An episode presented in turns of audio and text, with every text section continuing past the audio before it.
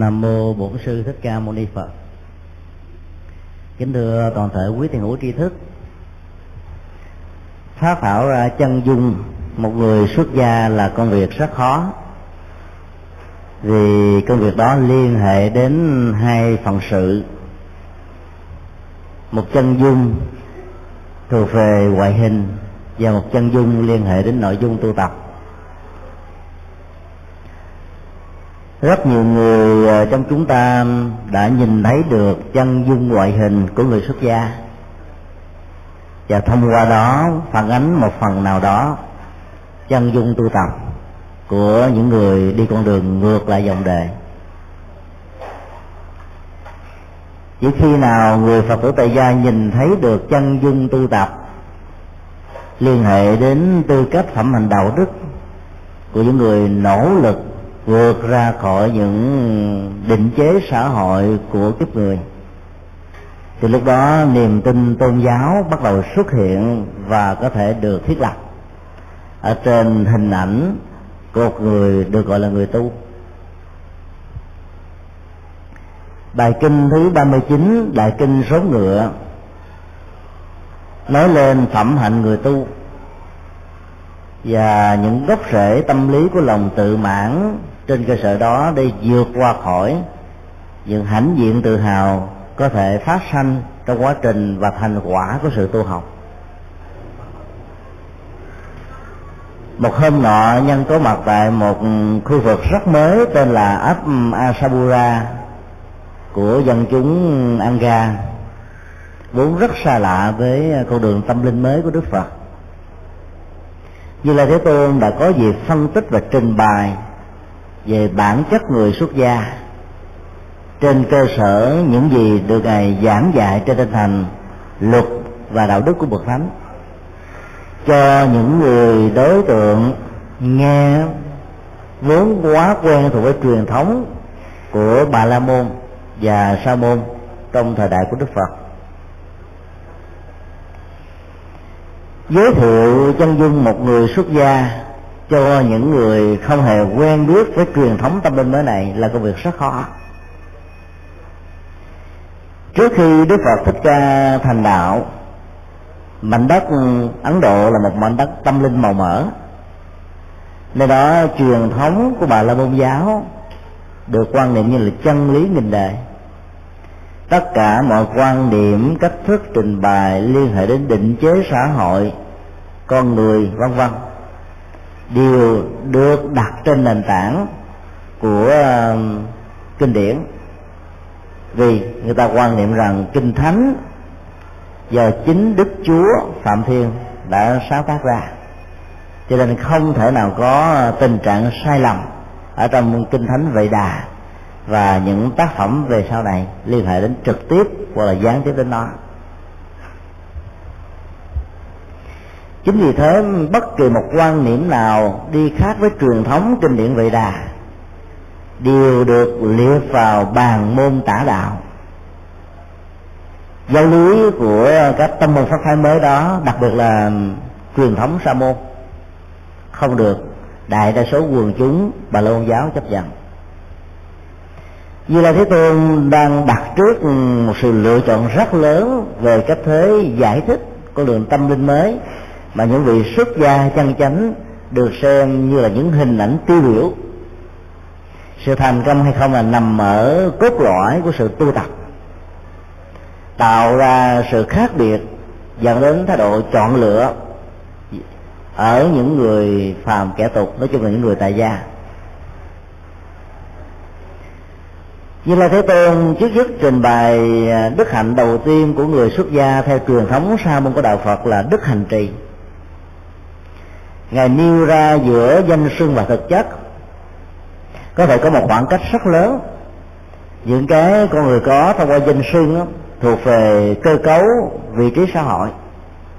Và thực chất liên hệ đến tư cách phẩm hạnh tội giác của người đó, có thể là một chuyện hoàn toàn khác biệt. Rất hiếm trong những tình huống danh sưng và thực chất đồng nhất với nhau những gì con người được ca tụng, được định danh, được dán nhãn, hoàn toàn phù hợp với tư cách phẩm hạnh và lối suy nghĩ của họ. Khi mà thực chất và danh xưng khác nhau, ở đó chúng ta phải có một khoảng cách giữa một lối sống được gọi là lối sống ứng với phong cách ngoại giao một con người nhân cách hoàn toàn đẹp, lý tưởng hấp dẫn. Nhưng bên trong phẩm hạnh của người đó có thể có những khoảng trống rất lớn. Mà giá trị của hiện thực đó, ở đó chỉ là một nỗi khao khát hay là sự ước vọng. Thực chất của đó một cái gì đó rất là xa rời khó có thể đạt được lắm. Khoảng cách giữa danh sưng và thực chất đó có thể gần và xa có thể sâu và cạn tùy theo sự nỗ lực của tâm và cách thức dụng tâm của từng hành giả. Như lai thế tôn đã nêu ra một phương pháp tu tập thông qua danh sưng mặc dù chúng ta vẫn biết rằng à, chẳng có gì ở trong cái danh sưng cái tên gọi của con người nhưng dưới cái nhìn tự giác á mỗi danh sưng đó có thể gọi là một pháp môn tu tập nhất là đặt nó trong à, bối cảnh của Phật giáo Đại thừa. Phát triển về sau này. Danh sưng của các vị Bồ Tát là một hạnh nguyện. Danh sưng của các vị Phật là một sự dấn thân. Danh sưng là một cửa ngõ mở ra cơ hội, hóa độ đặt trên sở trường và hạnh nguyện của các ngài. Chính vì thế mà từ xa xưa, tất cả các pháp danh của à, những người xuất gia hay là người tại gia theo truyền thống bắc tông đều là những danh xuân rất đẹp, gợi lên một hình ảnh về đạo đức, về nguyện vọng, về đức tính, về à, khả năng ứng xử của người đó trong cuộc đời. Nếu giữa người thầy và người trò có mối quan hệ mật thiết và hiểu được não trạng tâm thức của nhau, thì cách thức vị thầy đặt tên pháp danh cho người trọ sẽ ứng với hạ nguyện mà người đó có thể dấn thân suốt cả mấy mươi năm có mặt trên cuộc đời này. Việc đặt tên trở nên hết sức ừ, quan trọng. Tu tập trong dân sương là một trong những nghệ thuật để nâng cao giá trị nhân phẩm của con người nói chung. Ở đây chúng ta thấy đức phật đã nêu ra cái tông chỉ rất nền tảng, rất đơn giản nhưng sâu sắc. Khi được gọi là một danh xưng nào đó, tất cả mọi con người phải ứng xử đúng với danh xưng này. Nguyên tắc ừ, ứng xử này là một nguyên tắc triết học. Vừa đặt trên nền tảng của đạo đức, vừa đặt trên nền tảng của sự chân thật. Giữa những cái được mệnh danh và nội dung của nó, phải ăn khớp với nhau. Không có tình trạng khập khiển giữa danh và tướng với nội dung và hình thức. Làm được như vậy được gọi là một hành giả, một người tu tập. Tu qua danh tướng, không phải là tu về hình thức. Mà làm cho hình thức đó nó nó có sự tương thích nhất định đối với nội dung. Làm được điều này, tất cả mọi người sẽ trở nên rất có giá trị. Ở trong à, nền triết học của do giáo có một học thuyết gọi là chánh danh phải gọi đúng danh xưng của một con người. Hãy gọi đúng tên tôi. Hãy gọi đúng tên anh, tên chị, tên em, tên ông, tên bà.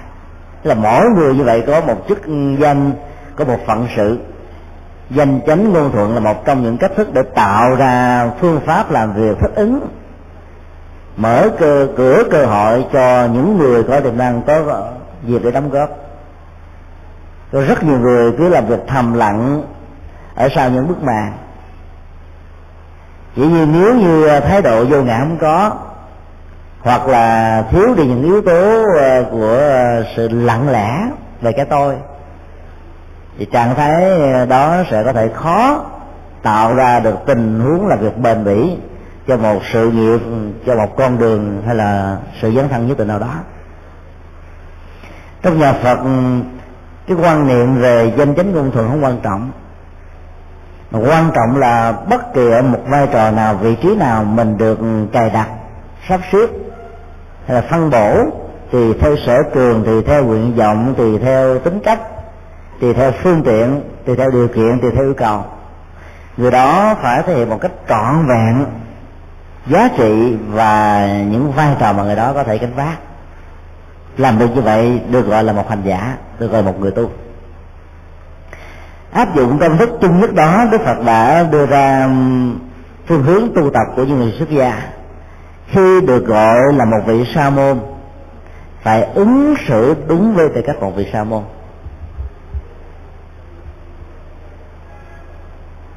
Lý do đơn giản là um, là một vị sa môn. Người hành giả có được cơ hội nhận được sự cúng dường giúp đỡ, cung kính, tôn trọng, quy ngưỡng của những người tại gia.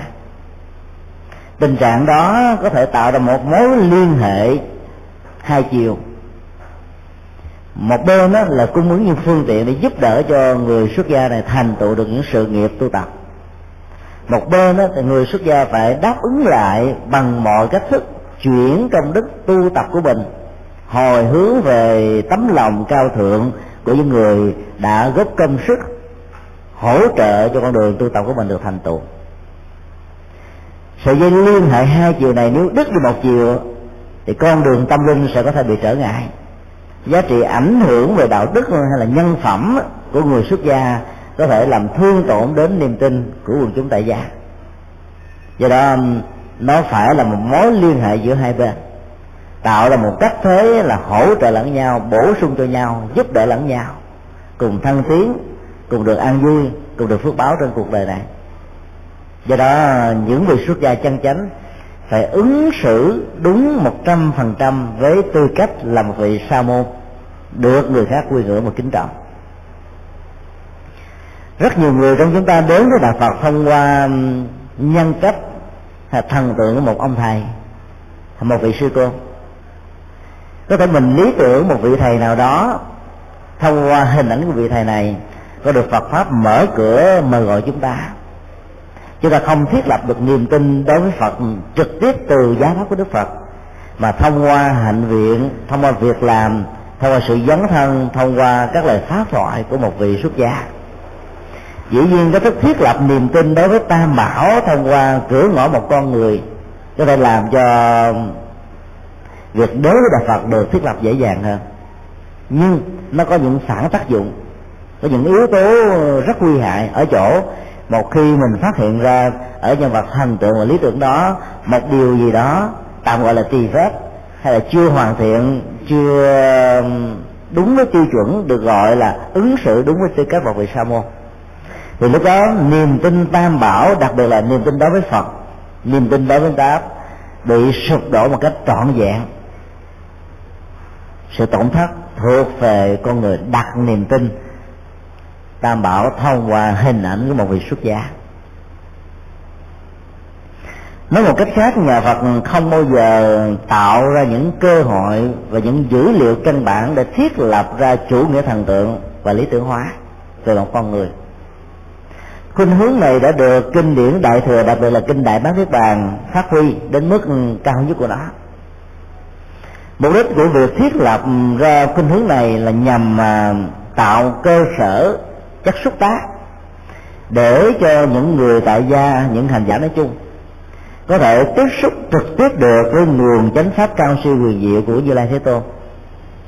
Vị thầy có chăng chỉ là một phương tiện chất xúc tác để giúp cho các hành giả tại gia hiểu một cách chính xác về lời Phật dạy, hiểu không sai lầm từ đó khuynh hướng thần tượng vị thầy sẽ không có mặt.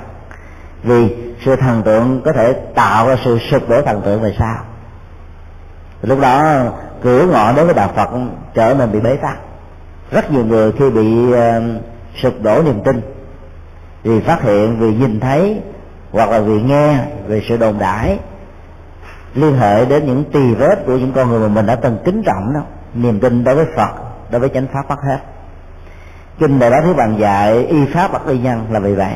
Có nghĩa là nương tựa vào chân lý, nương tựa vào con đường đạo đức, nương tựa vào pháp môn tu tập, nương tựa vào con đường chuyển hóa của một vị thầy, của một bậc thầy tâm linh để học hỏi, để tu tập. Nhưng đừng bao giờ bận tâm nương tựa vào chính bản thân vị thầy này. Để tránh những tình trạng chủ nghĩa thân tự cá nhân. Thì cái đó là một mặt trái, một mặt khác một phương diện rất vi tế của chủ nghĩa cái tôi rằng tôi đến với đạo phật vì tôi kính mến một nhân vật nào đó, vì tôi quá thần tượng nhân vật đó. Thì sự thần tượng theo chủ nghĩa cá nhân đó là một bản ngã. Bản ngã dựa trên một bản ngã khác. Bản ngã đó có vai trò xã hội, có danh sưng ở trong giáo hội, có vai trò chức tước, có ờ, những ảnh hưởng, vân vân. Từ đó cái tôi này mới được à, xây mới được chuyển và cái tôi của người cung kính này sẽ bắt đầu chạy theo cái tôi của cái bản ngã kia. Hai cái tôi đó nhập lại tạo ra rất nhiều áp tắc bởi vì nó sẽ hình thành nên những chủ nghĩa thầy của tôi, chùa của tôi, giáo phái của tôi, học thuyết của tôi, người thân của tôi. Và dĩ nhiên trong cái thế tạo ra những cái tôi như vậy những cái phi tôi không phải chùa của tôi, không phải giáo phái của tôi, không phải cơ thể của tôi. Trở nên rất tầm thường, trở nên rất bình thường và mất đi sự cung kính của nó ứng xử đúng với tư cách một vị sa môn khi được người khác gọi là sa môn là một trong những nghệ thuật đã thiết lập được niềm tin chân chánh đối với tam bảo ở người phật tử tại gia dĩ nhiên, bài kinh này đừng tưởng rằng đức phật như lai thế tôn chỉ dạy cho những người xuất gia. Mà trên thực tế thì ngài dạy cho người tại gia thấy được tại sao vai trò tâm linh và đạo đức của người xuất gia được coi trọng. Mặc dầu nhìn từ ngoại hình, chúng ta thấy những người xuất gia cũng giống như là người tại gia, chỉ khác nhau ở chỗ cạo đầu sạch trơn, mặc chiếc áo với màu sắc khác, rồi mỗi ngày có các thời khóa còn việc tụng kinh bái sám người tại gia vẫn có thể làm giống với người xuất gia. Rất nhiều người đã từng quan niệm như vậy. Cho nên niềm tin và sự cung kính đối với tam bảo bắt đầu giảm thiểu dần dần. Trong truyền thống tâm linh của phật giáo tây tạng, do vì có niềm tin cho rằng những vị lạc ma tái sanh là những vị thánh, còn những vị xuất gia lạc ma thông thường là những người phàm kẻ tục. Cho nên niềm cung kính đối với tăng bảo đã giảm đi rất nhiều. Phần lớn quần chúng chỉ biết quy ngưỡng những vị lạc ma tái sanh. Còn những vị lạc ma khác thì họ vẫn xem bình thường. Vì trên tay của họ lúc nào cũng có những sâu chuỗi. Khi nào dù là làm việc đi đứng nằm ngồi, họ có lần chuỗi niệm án mani bát di hồng trang nghiêm cung kính mà không cần phải có sự hướng dẫn cũng như là khuyên nhắc của những người xuất gia. Từ đó họ có cảm giác rằng bản chất và sự tu tập của họ cũng không thua kém gì những người xuất gia thông thường. Quan niệm đó đã tạo ra cái tôi, cái bản ngã và thái độ cung kính đối với tăng bảo đã bị giảm thiểu, từ đó dẫn đến những biến thái, đánh mất niềm tin và do đó cơ hội của việc gieo phước báo hỗ trợ cho những vị xuất gia chân chánh tu tập để thành tựu được những đạo quả đó, sẽ gặp rất nhiều sự trở ngại. Cho nên trong mối quan hệ giữa những người xuất gia và người tại gia, bên nào cũng có những vai trò rất quan trọng. Khái niệm và dân xưng thông thường của truyền thống Phật giáo Trung Hoa và Việt Nam gọi những người tại gia là ngoại hộ thiện tri thức, là những vị ờ, bạn lành là những vị tri thức làm hỗ trợ về những phương tiện vật chất đời sống sinh hoạt thường được gọi là tứ ờ, hỏng vật cúng dường như là y phục như là sàn tọa như là thuốc thang như là những phương tiện cần thiết khác. Nó giờ nói là bên ngoài ngoài lề nó không liên hệ gì đến bản chất của đời tu. Nhưng thiếu vấn đi sự hỗ trợ đó đó thì người tu khó có thể an tâm hành trì dành hết tâm quyết công sức thời gian của mình cho việc chuyển hóa những thói quen tập khí tủ để trở thành một con người với đời sống tâm linh cao thượng. Cho nên đạo phật có tồn tại không là nằm ở vai trò của những người tại gia. Nhất là những vị cầm cân nảy quật của một quốc gia là vua, thủ tướng, tổng thống, chủ tịch nếu những người đó có tinh thần ủng hộ Phật pháp Phật pháp sẽ phát triển rất mạnh. Mặc dù Phật pháp không nương tựa vào chính trị mà giờ Phật pháp vượt lên trên hết tất cả những hạn cuộc của định chế chính trị, nhưng sự ủng hộ của một chính thể nào đó cho Phật pháp sẽ làm cho Phật pháp đó được lưu thông, được phổ biến, được phổ cập đến tất cả mọi người ở mọi nơi và mọi chốn. Khuyên hướng thứ hai đức như lai thế tôn dạy là khi một người xuất gia, được một người nào đó chưa biết về đạo phật, chưa biết về bản chất của đời tu, hỏi rằng, ông có phải là người tu hay không? Ông có phải là người xuất gia? Bà có phải là người xuất gia hay không? Thì các hành giả đó phải trả lời một cách rất dứt khoát với niềm vui sướng rằng, tôi là một vị sa môn. Thái độ tâm lý này là một thái độ rất rõ ràng và ấn tượng. Nó là một trong những cách thức để giúp cho người xuất gia ứng xử đúng tư cách người xuất gia ở mọi nơi và mọi chốn. Khi mình không dám thừa nhận mình là một người tu, niềm tin về bản chất của sự tu tập đã không có. Cái thứ hai, nó có thể mời gọi những cách thức ứng xử trái với phẩm hành của người tu. Do truyền thống phật giáo buộc những người xuất gia phải cạo đầu với một hình thức khác biệt hơn những người tại gia. Để đi đâu mình cũng bị nhận dạng là một người tu, được nhận dạng là một người tu, bị và được tùy theo quan niệm. Người có niềm hân hoan với phẩm hạnh của người tu, thấy rằng việc được nhận dạng là một cái gì đó rất cần thiết để cho họ ứng xử ở trước quần chúng hay là ở riêng một mình á, phẩm hạnh nó được trọn vẹn trước và sau. Mặc chiếc y vào, hình ảnh của sự giải thoát bắt bắt đầu có mặt. Nồng cung kính của quần chúng đã bắt đầu được thiết lập. Thì người xuất gia đó không thể nào có thái độ lời nói việc làm cách suy nghĩ thuộc phàm tục được. Cái hình thức đó sẽ hỗ trợ cho họ tu tập tốt lắm. Việc thừa nhận rằng mình là một người tu với hình thức và với nguyện vọng của một người tu là một trong những à, góc độ tâm lý để xác lập con đường tu tập có kết quả. Năm 1994 khi chúng tôi à, có mặt tại Ấn Độ để học hỏi Phật pháp tại đây, thì thời điểm đó đó, rất ít những người Ấn Độ biết sắc phục của chiếc áo tràng màu nâu truyền thống Việt Nam và chiếc áo tràng màu hoại sắc là hình ảnh của những người xuất gia theo Phật giáo Bắc Tông vốn rất khác với truyền thống Phật giáo Nam Tông đã có mặt tại đất nước khai sinh ra Đạo Phật mấy ngàn năm nay khi chúng tôi mặc chiếc áo nâu đi đến những khu vực là học đường, chợ búa hay là sinh hoạt cộng đồng và xã hội. Người ta cứ tưởng rằng chúng tôi là những người theo hồi giáo, vì các giáo sĩ của đạo hội thường mặc trên thân của mình một chiếc áo dài. Hoặc họ có thể nhận lầm chúng tôi là những người nữ, vì thấy vóc dáng của mình khiêm tốn quá cho nên họ nghĩ là người nữ, nhưng mà người nữ ờ, hồi giáo này đi theo mô đen mới cạo đầu đi đâu người ta cũng hỏi ờ, có phải là người hồi giáo hay không? Chúng tôi nói rằng chúng tôi là những người tu sĩ của phật giáo, họ không tin. Họ nói là tu sĩ phật giáo phải vắng vào trong thân thể mình một chiếc y truyền thống.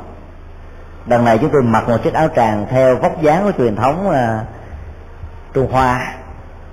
Do vì phật giáo việt nam ảnh hưởng nền văn hóa trung hoa lớn quá, cho nên trang sức y phục sinh hoạt hàng ngày giống nhau. Thì họ rất ngạc nhiên mà không tin. Nhưng chúng tôi vẫn thừa nhận, họ cứ nghĩ rằng mình nói đùa đó rồi ờ, sau đó chúng tôi được ở vào trong một ký túc xá của người hồi giáo. Chúng tôi ở đó một năm trời. Thì trong ký túc xá này nó có khoảng 100 căn phòng dành cho sinh viên và đặc biệt là sinh viên hồi giáo. Thì khi vào chúng nó để xin ký túc xá đó thì ông hiệu trưởng ông hỏi ông theo hồi giáo mà giáo phái nào vậy? Chứ tôi nói là tôi là một à, tu sĩ phật giáo chứ không phải là, là hồi giáo ông cũng không tin nhưng vẫn cho vì mình là người ngoại quốc mình được ưu tiên. Trong đó cứ mỗi một ngày sáu thời chúng tôi nghe được những lời cầu nguyện tụng kinh bái sám của những người theo đạo hội. Sống sinh hoạt với những người đạo hội họ có nghĩ rằng mình là một người đạo hồi ở việt nam. Chắc có lẽ có một cái hình thái lạ lạ mà, mà họ chưa biết được. Nhưng họ để ý tại vì người hồi giáo ăn mặn họ nói cái ông hồi giáo việt nam này tại sao ăn chay họ thấy hơi lạ lạ. Mình giải thích họ nghe tôi nói cái này tại do lý do sức khỏe ăn đồ mặn vô ói cho nên ăn chay cho nên bình thường. Thì họ không hỏi nữa. Mà không họ cứ hỏi hoài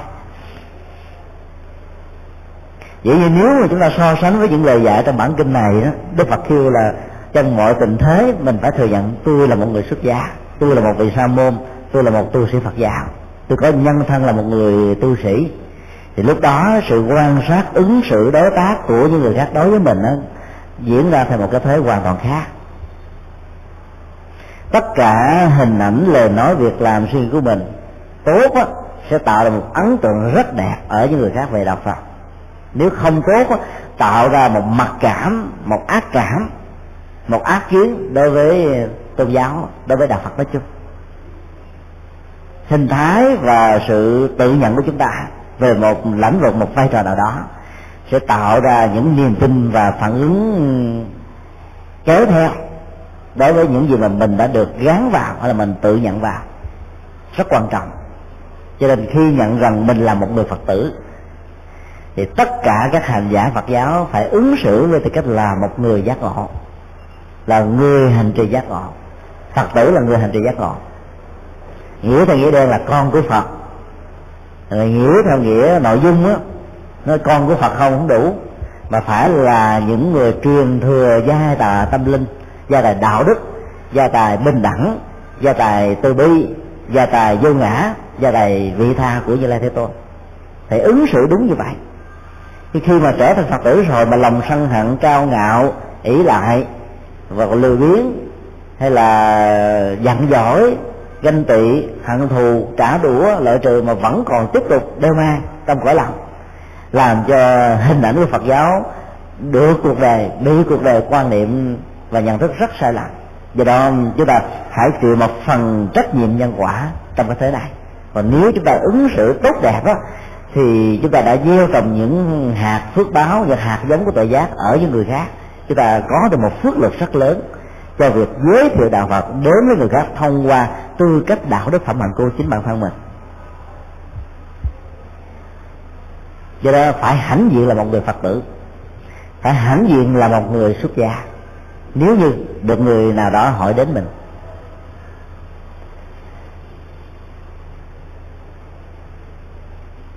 năm 2005 à, vào dịp 30 tháng 4 cả thành phố Hồ Chí Minh đang tuyển chọn ra 10 gương mặt thanh niên xuất sắc nhất, có nhiều công trạng nhất, có nhiều đóng góp nhất. Chúng tôi đọc được ở trên báo và thấy được một nhân vật đã tạo ra một cái gì đó cho người ta nhìn và nghĩ khác về đạo Phật, với những quan niệm rất xa lạ về đạo Phật trước đây cô ta tự giới thiệu bản thân cô ta là một người Phật tử.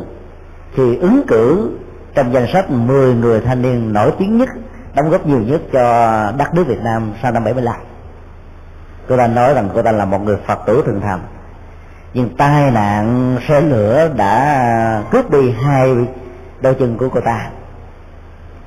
Cô ta đã trở thành một con người rất đau khổ lúc đó, nhưng là một người phật tử thái độ tự tin và vực dậy đã làm cho cô ta có một đời sống mới. Cô ta đã tận dụng cái bất hạnh của mình để làm việc từ thiện, thành lập ra một trung tâm sách nói cho những người mù và đi vận động làm từ thiện cho những người neo đơn, nghèo khó, bất hạnh, cơ nhở trong xã hội. Hình ảnh của cô xuất hiện ở các phương tiện báo đài đã tạo ra một sự chú ý rất lớn, rất ấn tượng. Người lá lành bị rách nát, giúp đỡ cho những lá lành rách nát nhiều hơn. Cho là người bất hạnh giúp cho người bất hạnh. Gây một xúc cảm tâm lý rất lớn ở những người được mời gọi. Sự dấn thân của cô này trong lĩnh vực từ thiện đã tạo ra một phương hướng hoàn toàn mới. Từ đó tại thành phố Hồ Chí Minh, hội à, của những người tạo ra thư viện sách nói đó, đã hoạt động rất mạnh để giúp cho những người mù bớt đi sự cô đơn bớt đi những nỗi khổ đau và thiếu vắng sự chăm sóc của cuộc đời. Họ có thể đọc được sách à, từng trang à, rồi à, nghe được âm thanh của những quyển sách này để có thể bồi dưỡng và nâng cao kiến thức của mình. Vì ít có người phát tâm đọc sách cho họ nghe. Việc làm đó là một việc làm rất ấn tượng. Người ta đã đến và gây áp lực với cô nếu cô được muốn được bù bầu chọn. Trong danh sách của những con người đóng góp lớn sao làm bảy lòng phải giấu đi nhân thân tôn giáo của mình. Để hình ảnh là một người phật tử, người ta không dám bầu mình. Cô ta nói, thà người khác không bầu tôi, không sao hết. Tôi làm không phải để người khác bầu. Việc đề cử của báo chí và của các tổ chức xã hội là việc của họ. Đối với tôi tôi được đề cử, không đề cử không phải là chuyện quan trọng nhưng tôi rất cảm thấy hạnh phúc khi được đề cử với tư cách là một người phật tử. Tôi muốn nói với cuộc đời rằng đạo phật đã dạy cho tôi có được một đời sống mới trong những bất hạnh có được một con đường mới trong những nỗi khổ niềm đạo. Thông qua cái nhìn tích cực thôi. Điều mà tôi muốn gửi gắm đến cho giới thanh niên là ở cái, cái gương hạnh đó. Mà cô ta đã được bầu chọn trong một trong mười người đã từ lâu, sau năm 75 sự lý lịch của rất nhiều người không dám đề thân phận là phật tử của mình ở trong trọng mà gần mình là người theo đạo phật, có tôn giáo, mình vẫn đề là người không có tôn giáo. Cái nỗi sợ hãi bị cô lập về phương diện xã hội do về chính sách của nhà nước Việt Nam sau năm 75 đối với tôn giáo lúc đó hơi căng thẳng, làm cho rất nhiều người không tự tin để tên mình là một người Phật tử họ đã có những chính sách vận động cho thành, nhiều thành phần tham gia trở thành đảng viên. Mình nó trở thành một cái bộ luật không thành văn. Đảng viên thì không được theo tôn giáo nhân dân nó làm cho rất nhiều người bỏ cơ hội cho thấy rằng mình đóng góp với nhân thân là một người phật tử. Cho đó phải là một niềm hãnh diện tự hào rất lớn ở chúng ta.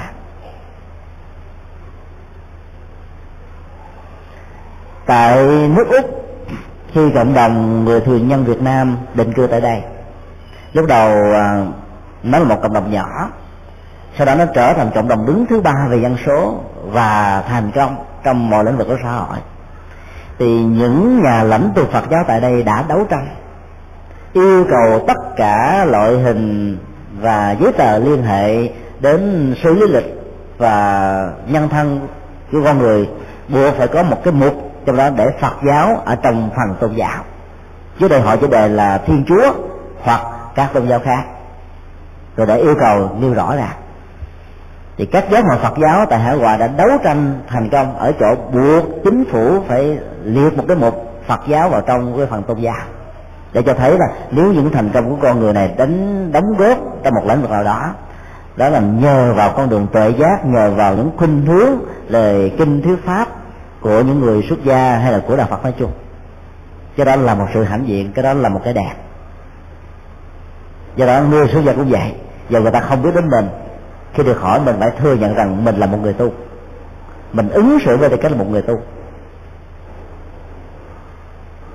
Cách thôi đó sẽ giúp cho chúng ta trở thành một người tu lý tưởng, một người tu đứng đắn, chân chắn với người tại gia cũng vậy. Thứ ba, đức phật dạy rằng à, khi mình tự nhận và xác định rằng mình là một người xuất gia, điều đó không chưa đủ. Có điều quan trọng hơn là chúng ta cần phải thực tập và có một lối sống quyết tâm thực hành những gì tạo nên tư cách một người xuất gia. Một vị sa môn chân chánh đây là toàn bộ cốt lõi bản chất và nhân cách chân dung của người tu. Mà không sẽ rơi vào tình trạng là tu hình thức tu hình thức là không tu đến đâu cả tu hình thức đó còn tệ hơn là những người tại gia chân chánh. Thì người tại gia chân chánh, ngoài niềm tin đối với tâm bảo, họ còn cúng dường, tạo điều kiện giúp đỡ cho những người xuất gia. Cho đó với tư cách là người xuất gia mà không có làm kinh tế. Nên cơ hội của ờ, việc cúng dường từ sức lao động bản thân của mình ít hơn là những người tại gia. Do đó, hình thức của người tại gia có những giới hạn không thể làm được những việc như là người xuất gia. Ý thức điều này thì những người xuất gia chân chánh cần phải phát huy nhân phẩm đạo đức của mình để trở thành một con người xuất gia điển mẫu, thiết lập được niềm tin tôn giáo và niềm tin hành trì ở những người hỗ trợ và cúng dường cho sự tu học thành công của mình.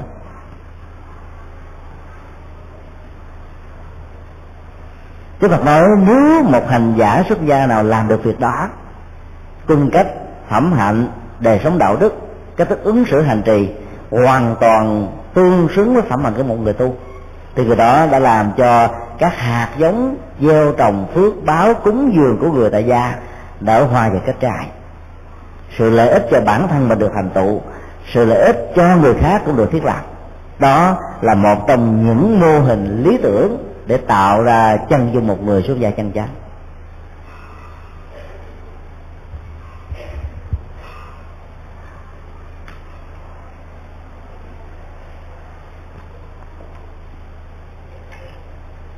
Sống trong những bối cảnh xã hội với những định chế chính trị, có thể không tạo điều kiện thuận lợi cho sự phát triển của đạo Phật. Rất nhiều người đã đặt nặng vấn đề à, vị trí xã hội và quyền lợi cá nhân, cho nên giấu đi thân phận phật tử của mình. Chúng tôi à, dựa vào tinh thần của bản kinh này, khuyên tất cả mọi người trong đó có bản thân mình, hãy ứng xử với niềm tin rằng tôi là một người phật tử, giàu tại gia xuất gia tôi có lối sống của một người phật tử, của một con người giác ngộ, của một con người có lòng từ bi, có tinh thần vô ngã vị tha. Ở bất cứ nơi nào, lời nói, sự đóng góp, vai trò, dân thần của mình phải với cách thế của một người phật tử. Để ảnh hưởng của phật giáo mới có thể lan rộng được ở quần chúng, ở mọi người. Có gì người nói, tôi tu một cách thầm lặng, không muốn cho ai biết đến mình là phật tử, để mình được an thân, yên phận dĩ nhiên việc làm đó có thể à, tạo ra sự lợi cho bản thân mình, nhưng nó không gây ra được một hiệu ứng tâm lý hoàn pháp ở người khác được. Đề cách ừ, và phẩm hạnh của người phật tử chân chánh sẽ là một bài thuyết pháp cho những người đang muốn tìm hiểu về đạo phật. Chúng ta ứng xử tốt, mở cơ hội, tạo điều kiện cho người khác ừ, thấy được giá trị tích cực của đạo phật. Và do đó, mọi lời nói ý nghĩa việc làm phải hết sức hoạt động và khiêm tốn đó là phẩm hạnh đức hành trì của người xuất gia. Lời nói và việc làm phải thích ứng với nhau. Nội dung và hình thức á, phải tương thích với nhau. Phẩm chất và danh sưng phải là một. Bằng không niềm tin tam bảo ở quần chúng người tại gia sẽ bị mất hết. Đức thứ hai rất quan trọng ở người tôi là đức tàm quý. Đây là hai góc độ tâm lý rất quan trọng cần thiết cho phẩm hạnh của một con người, với tư cách là một con người đúng nghĩa. Tàm là thái độ hổ thẹn với bản thân mình khi nhìn thấy rằng mình có một lỗi lầm, một sai suất một bất thiện, một điều gì đó chưa được hoàn thiện. Nỗi thổn thức rai rất bệnh rịnh về những điểm bất toàn của bản thân sẽ giúp cho con người vươn tới một cái gì đó cao hơn, đẹp hơn.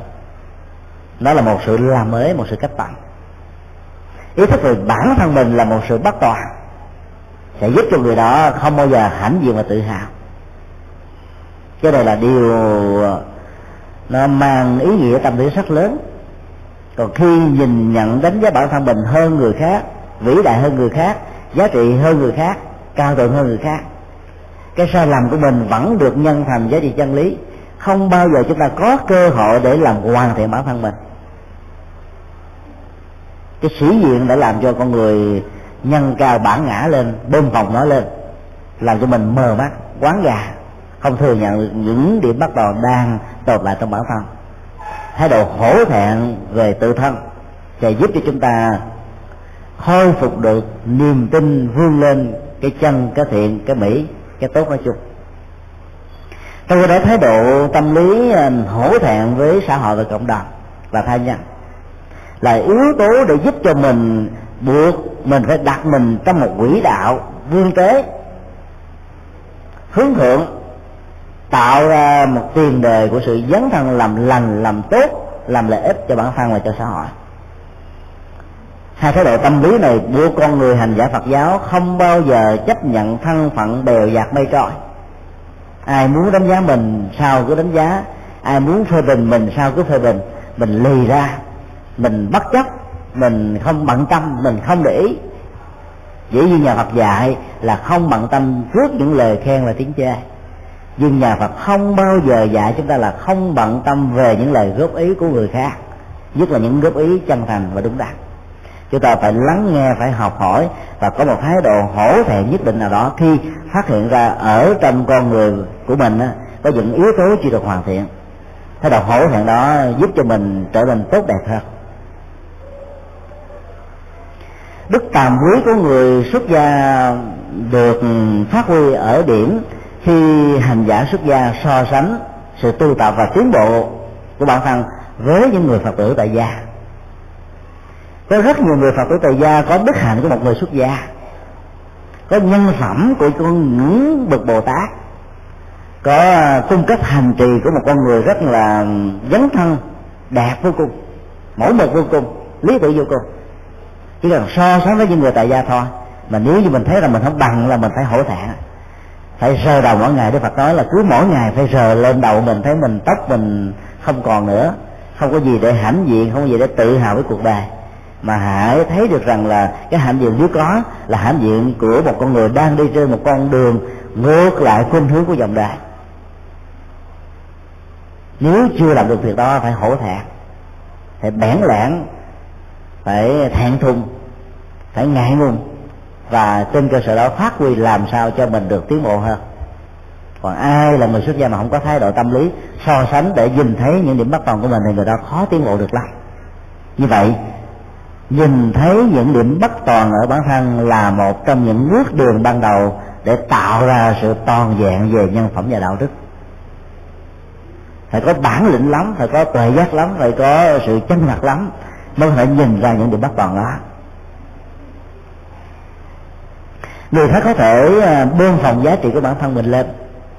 Nhưng bản thân mình đó, tự bơm phòng mình lên là mình tự lừa dối mình. Chúng ta có thể lừa dối rất nhiều người lừa dối một cách tập thể thông qua nghệ thuật giao tế khéo léo. Nhưng chúng ta không thể nào tự lừa dối với tiến trình nhân quả tu tập của bản thân.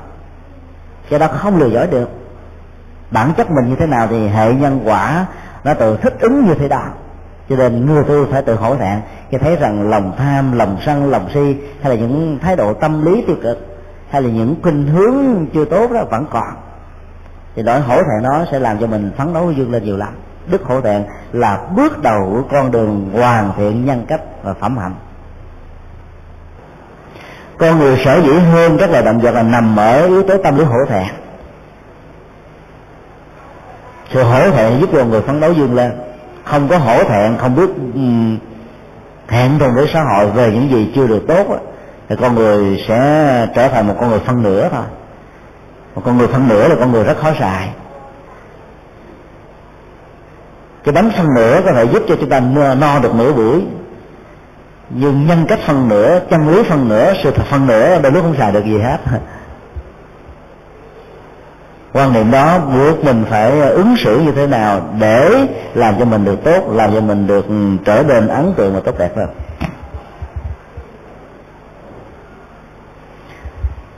Thái độ tâm lý tàm và quý, như là ừ, những ờ, vệ sĩ về giá trị đạo đức và tâm linh cho người xuất gia. Tất cả những người tại gia cũng nên thực tập thái độ tâm lý này. Phải gieo trồng hạt giống như là một linh điều khiển của lòng hổ thẹn, cài đặt trong não, trạng trong nhận thức trong mối quan hệ. Ví dụ mình là người đi chùa à, hai chục năm, trước đây mình rất là kêu vì kiệm đức, kiệm tiêu dùng quên rồi cho nên đôi lúc đó làm cho mình chai sạn trước nỗi khổ niềm đau, không dám bố thí cúng dường giúp đỡ những người đang có nhu cầu. Bây giờ mình mới giới thiệu một người phật tử, giúp cho người đạo phật tử đó trở thành một người phật tử đúng thông qua một lễ quy chính thức. Cái người mới trở thành phật tử này có thể phát tâm mãnh liệt, còn mình đi mấy chục năm mà mình không phát tâm.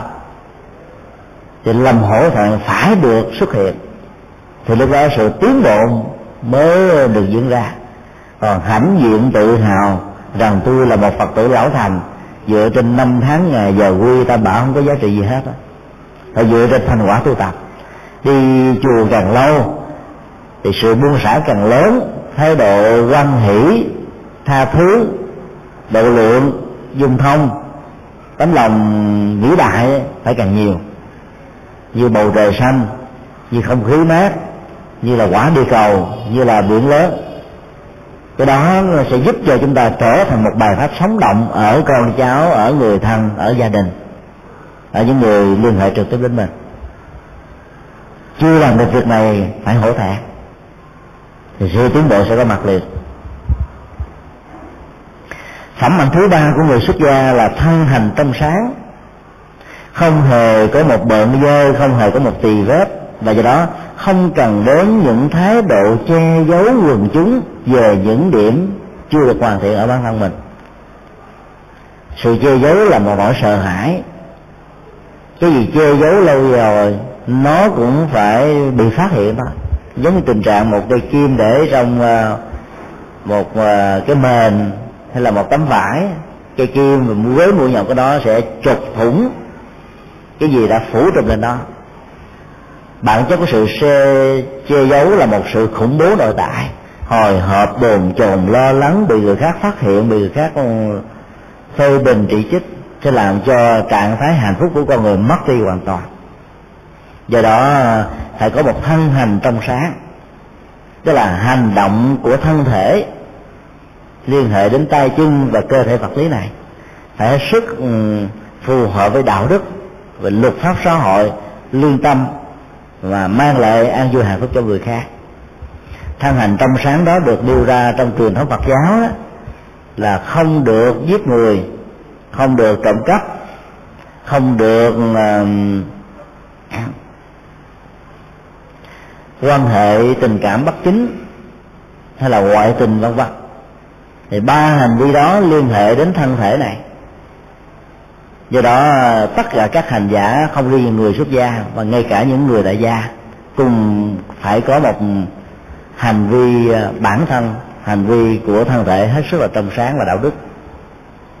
Do đó, nó sẽ làm cho nội dung và danh xưng của người phật tử được thích ứng với nhau một vị xuất gia mà không có được thân hành trong sáng, niềm tin của người phật tử sẽ mất hết. Có rất nhiều người bất hạnh. Tiếp xúc phật giáo vô tình chỉ gặp được một vài hình ảnh của những vị xuất gia chưa được huấn luyện kỹ, hoặc là họ đi vào chùa với một động cơ không tốt. Không phải động cơ muốn tìm kiếm con đường tâm linh và đạo đức, mà chỉ để à, ẩn du lương phật. Cho nên niềm tin tôn giáo ở những người này ngày càng mất dần, đến độ họ không còn nhìn thấy được một hình ảnh tốt đẹp nào ở ngôi chùa hay là ở những vị xuất gia. Sự tổn thất và niềm tin đó là một điều gì đó rất đáng buồn. Cho nên chúng ta cần phải nhìn thấy được một quy luật ở đâu cũng có người tốt cũng có kẻ xấu, người tích cực, kẻ tiêu cực người làm đúng, người làm sai. Người hoàn thiện, người chưa hoàn thiện. Hiểu được điều này, chúng ta sẽ không bao giờ bận tâm vào một vài phần tử chưa được tốt để đánh đồng tất cả những phần tử còn lại với những gì mà mình đã gặp dạ nghe, vân vân. Thái độ quy nạp cảm tính dân gian, theo khuynh hướng ờ, của ờ, dân học và những con người thiếu ờ, sự suy xét của lý trí sẽ có thể đánh mất cơ hội hoàn toàn khi niềm tin của mình bị sụp đổ với một nhân vật không được hoàn thiện nào đó với một à, à, thân hành không trong sáng nào đó sẽ có thể đánh mất hết tất cả những niềm tin còn lại là điều không nên làm là điều nên tránh. Kế tiếp đức như lai thế tôn dạy tất cả những người xuất gia cần phải có một khẩu hành thanh tịnh hay là trong sáng khẩu hành trong sáng đó liên hệ đến à, bốn vấn đề trọng tâm là không bao giờ tuyên bố những gì mà mình không biết là một sự thật. Cái gì mình không biết là không có phát biểu linh tinh. Ngồi vô ngồi mà nghe để không tạo ra những nỗi hàm quan, để không nhiệt tình truyền bá những nỗi hàm quan cho người khác, để không tạo ra những sự đảo lộn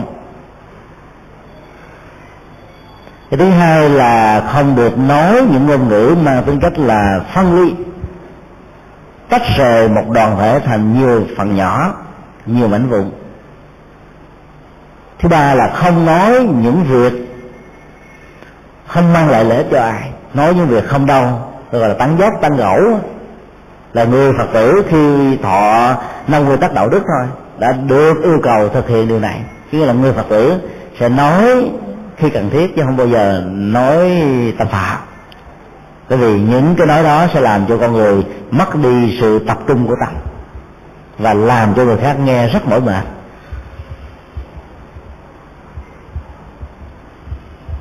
Như phật tử phải nói lòng từ ái nói những lời xây dựng nói những lời hợp tác nói những lời tha thứ nói những lời có lợi ích. Còn nếu không có lợi ích đó, thà im lặng không phát biểu để tập trung tâm tưởng của mình về con đường thiền quán mang lại giá trị lệ lạc chuyển hóa bản thân. Làm được như vậy là người có um, khẩu hành trong sáng. Cho nên người xuất gia ít nói. Mỗi khi nói phải mang lại lợi ích cho người khác, mà không im lặng. Có những tình huống chúng ta biết là sự phát biểu, có thể mang lại sự rắc rối, và không có để cho ai, chúng ta im cái đó không phải là sự hèn nhát. Không phải là sự tiêu cực, mà là một trong những cách thức ứng xử để quán chiếu về bản thân mình. Vì nói ra không có tác dụng. Do đó phải hết sức là thận trọng trong lời nói. Kế tiếp là tất cả những người xuất gia phải có ý hành trong sáng. Hành động của tư tưởng, của tư duy, của nhận thức, của cảm xúc rất quan trọng nó vô hình cho nên nó khó điều chỉnh lắm. Nó khó hướng dẫn lắm. Nó khó được kiềm chế lắm. Do đó phải hết sức thận trọng mới có thể dẫn nó vào trong một quỹ đạo để có thể tạo ra hành động của thân. Hành động của lời nói thích ứng, mang lại giá trị, mang lại sự đóng góp, mang lại ăn vui và hạnh phúc. Ý hành trong sáng là những tư tưởng không bao giờ chứa đựng trong đó dưới bất kỳ một hình thái nào các yếu tố của sự giết chóc, các yếu tố của sự sân hận, các yếu tố của lòng tham đắm, các yếu tố của một bản ngã trương sinh, các yếu tố của sự si mê. Trước những cám dỗ của cuộc đời vân vân dĩ nhiên tạo ra được ý hành trong sáng là khó nhất ở trong ba phương thức của hành vi. Có thể những người xuất gia có được thân hành trong sáng do tu tập đạo đức đúng pháp. Có thể có được khẩu hành trong sáng nhưng tâm hành trong sáng khó lắm. Bởi vì nó có thể được 30 phần trăm, 50 phần trăm, 70 phần trăm. Còn lúc đó thì mình có những tư duy tích cực hoàn toàn còn lúc đó thì à, chỉ có được 10 phần trăm của nó 20 phần trăm. Có lúc cũng chán nản cũng thất vọng trước những nghịch cảnh vân vân. Nhưng mà rồi đó không cho phép mình bỏ cuộc. Phải vững chí thẳng tiến vươn lên tạo dựng lại cơ hội về cuộc đời khi mình có một cái gì đó chưa được hoàn thiện.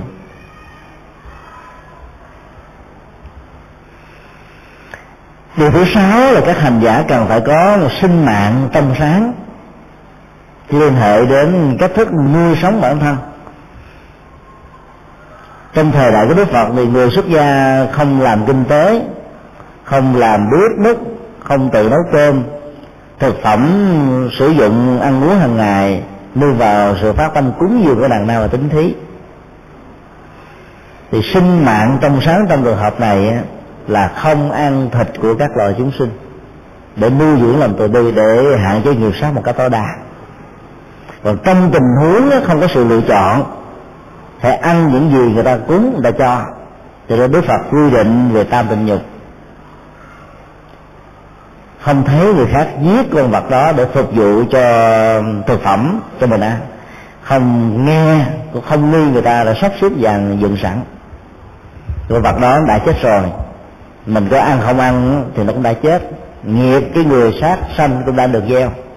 Do đó, sự gián tiếp trong trường hợp này nó có thể dẫn đến một cái hệ quả về nghiệp báo à, không đáng kể, không thương thương tổn lòng từ bi. Trong tình huống đó thì một vị xuất gia chân chánh được gọi là có được sinh mạng trong sáng.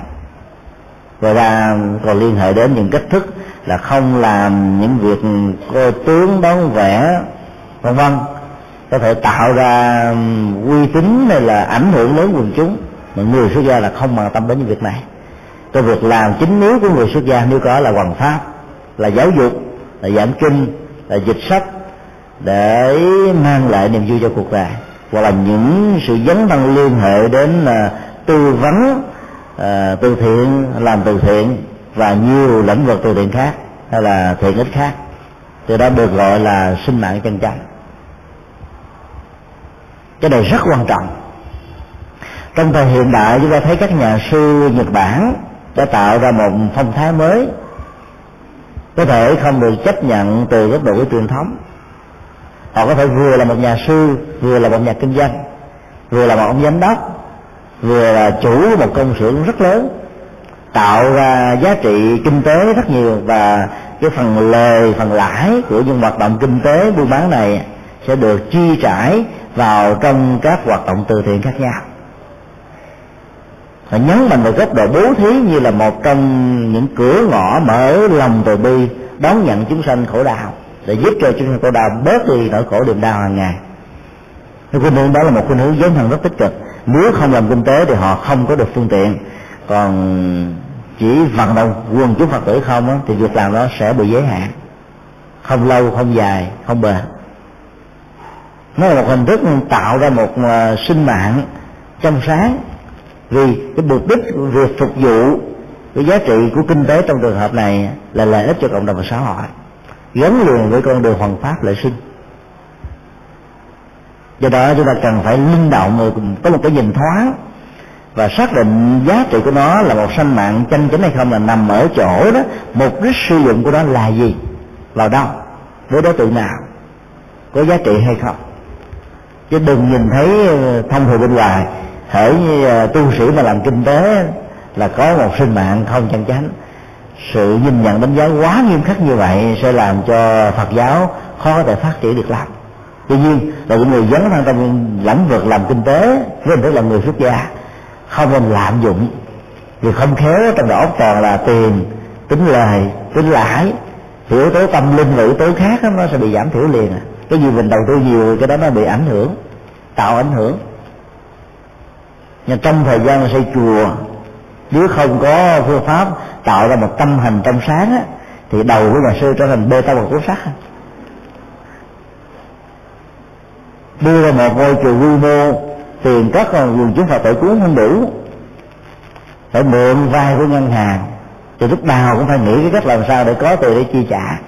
Cho nên phải có một tâm hành rất trong sáng phải có thân hành trong sáng và có ý hành trong sáng phải có à, sinh mạng trong sáng đó, thì mới có thể giữ được cái đạo lý tâm linh ở trong những hành động mà nó có thể đồng sự về phương diện với những người tại gia. Mà không không khác gì người tại gia. Cho đó khó lắm nhưng mà vẫn có thể làm được. Cái tiếp quan trọng hơn là những người xuất gia cần phải bảo hộ các giác quan. Mắt tai mũi lưỡi thân dãy bảo hộ trong trường hợp nạn phải là cưng chiều nâng niu chăm sóc nó, muốn gì được đó. Cho đó là chạy theo và trở thành nô lệ của ờ, giác quan. Ai trở thành nô lệ của giác quan là khổ cả cuộc đời. Muốn giác quan trở thành nô lệ phục vụ sự tu tập của mình là người đã hạnh phúc. Bởi vì giác quan là một trong những cơ năng có thể tạo ra an vui, mà cũng là cơ năng có thể tạo ra bất hạnh đắm chìm vào nó với những niềm vui người đó sẽ quên đường về. Sự bảo hộ giác quan của những người xuất gia đặt trên nền tảng được Đức Phật nói trong bản kinh này là, trước nhất ngưng việc cung cấp các dưỡng chất dẫn đến chủ nghĩa tiêu thụ ở nó còn đối với người tại gia đó, là ngưng cung cấp những dưỡng chất để tạo ra chủ nghĩa sa đọa, mất phương hướng thì cấp độ trong trường hợp này khác nhau giữa người xuất gia và người tại gia. Thì đức phật vẫn cho phép người tại gia hưởng thụ. Nhưng đừng để đắm chìm dẫn đến tình trạng mất hạnh phúc gia đình. Phải à, sử dụng yếu tố tâm lý biết đủ và ít muốn để không đòi hỏi những cái quá mức để không chung diện những cái vượt quá cái kinh phí kinh tế hàng ngày của mình để có thể đảm bảo được tài chính chi tiêu cho từng tháng cho bản thân và cho những thành viên còn lại. Còn đối với những người xuất gia đó, thì việc bảo hộ các căn là nhắm đến việc chấm dứt việc cung cấp thực phẩm và dưỡng chất cho sự đắm trước, liên hệ đến lòng tham, lòng sân, lòng si, sự lo rầu, vân vân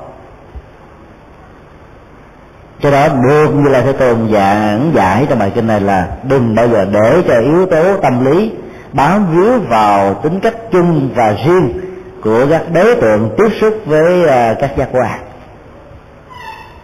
Triết lý của phần này chúng ta đã được học ở trong à, những bài kinh đầu, chẳng hạn kinh dạy về bảy cách tu, kinh giải trừ lậu hoặc. Đức phật nói rất kỹ.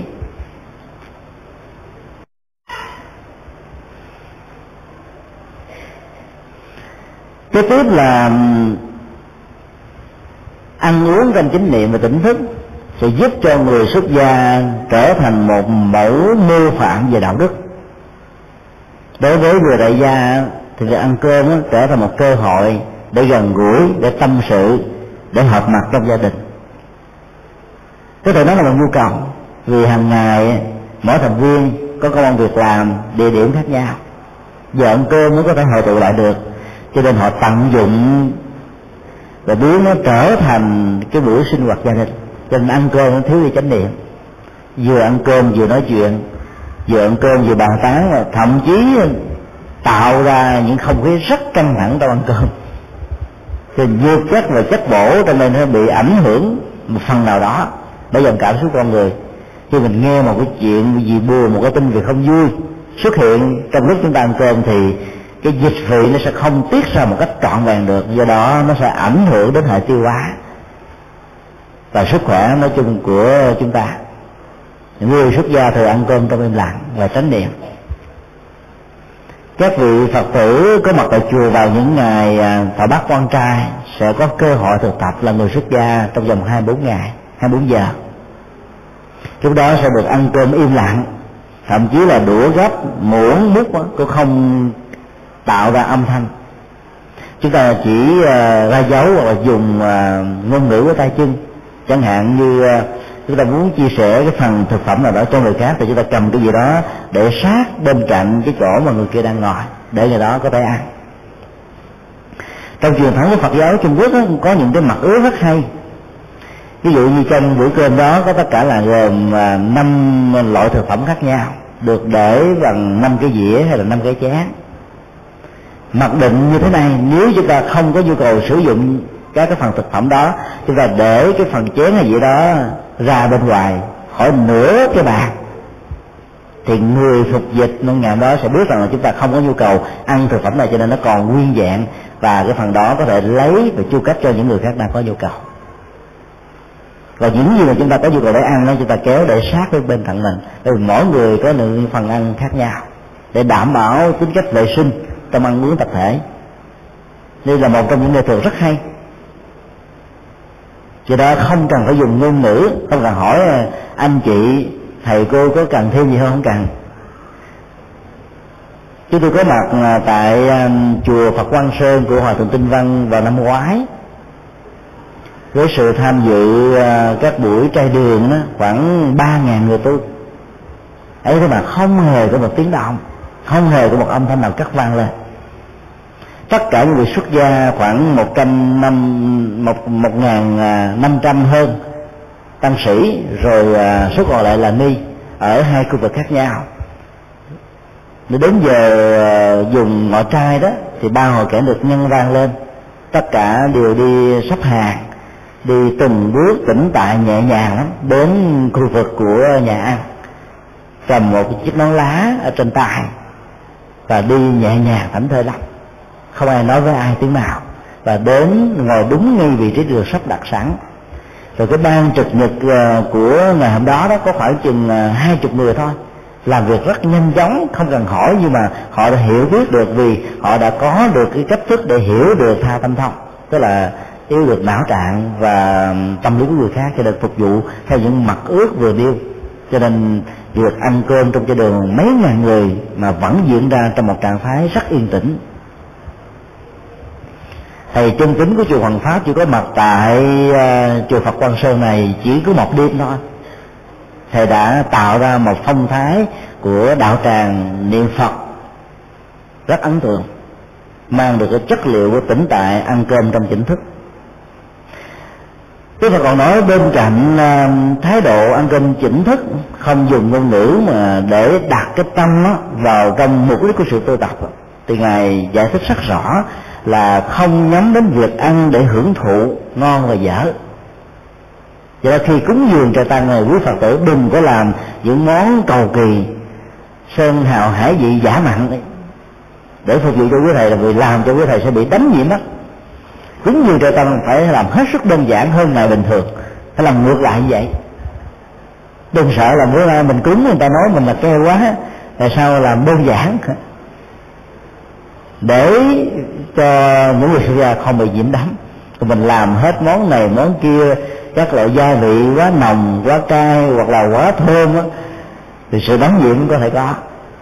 Đơn giản thôi cho nên trai tăng ở trong chùa bữa nào làm rau rồi đậu hũ nấm nước tương đó, ăn hết trơn. Rồi bữa nào làm những món ngon mặt lạ như chừng nào nó còn ứ đầy hết trơn. Nó làm rồi đó để tốn tiền, mà là phước báo nhiều đó. Đức Phật nói, không ăn vì mục đích hưởng thụ vui đùa, trang sức cho thân thể, mà là ăn là để tạo cơ hội có sức khỏe tu tập được bền bỉ. Đến nơi đến chốn. Nó là một công cụ, một phương tiện, chứ không phải là cứu cánh của sự hưởng thụ. Khác hoàn toàn với cách thức ăn uống của những người tại gia nghe nói ở đâu có phở ngon là phải đó đến, đến đó để thưởng thức. Nghe nói ở đâu có tiệm cơm hấp dẫn là phải đến có mặt một lần đi du lịch là để đến ăn những món ngon phật lạ ở xứ người. Ở những nơi mình không có. Đặc sản là một trong những nhu cầu của du lịch lớn lắm. Cho nên ta phải phục vụ món ăn cho thật hấp dẫn thì du khách mới có. Cách ăn của người tại tại gia có thể như vậy nhưng người xuất gia thì không đặt nặng vấn đề ngon và dở. Cho nên cái cách mà người xuất gia uống nước đó tức là đưa vô miệng là uống hết liền. Không hề tạo ra cái tức là nhấp miệng. Ngon quá, không có. Cho nên quý vị đừng có ngạc nhiên khi ờ, mình ờ, tặng biếu cho người xuất gia một cái ờ, phần nước về khác nào đó, thấy người đó uống vào một cái hết trơn không phải là vội vã vì không muốn tạo điều kiện của sự hưởng thụ xuất hiện. Còn ai mà có những cơ nghiệp có thói quen rồi, phải tạo ra âm thanh, tiếng vang, để kích thích mà cái đó dẫn đến thái độ chấp trước, đắm nhiễm nhiều lắm. Cái thứ còn quan trọng hơn là các vị xuất gia phải để tâm được ừ, thật định tĩnh và tỉnh giác. Trong các tư thế, khi đi là phải khoan thai nhẹ nhàng, không vừa đi vừa chạy, giống như bị ma sượt đuổi. Khi đi đứng thì hết sức trang nghiêm.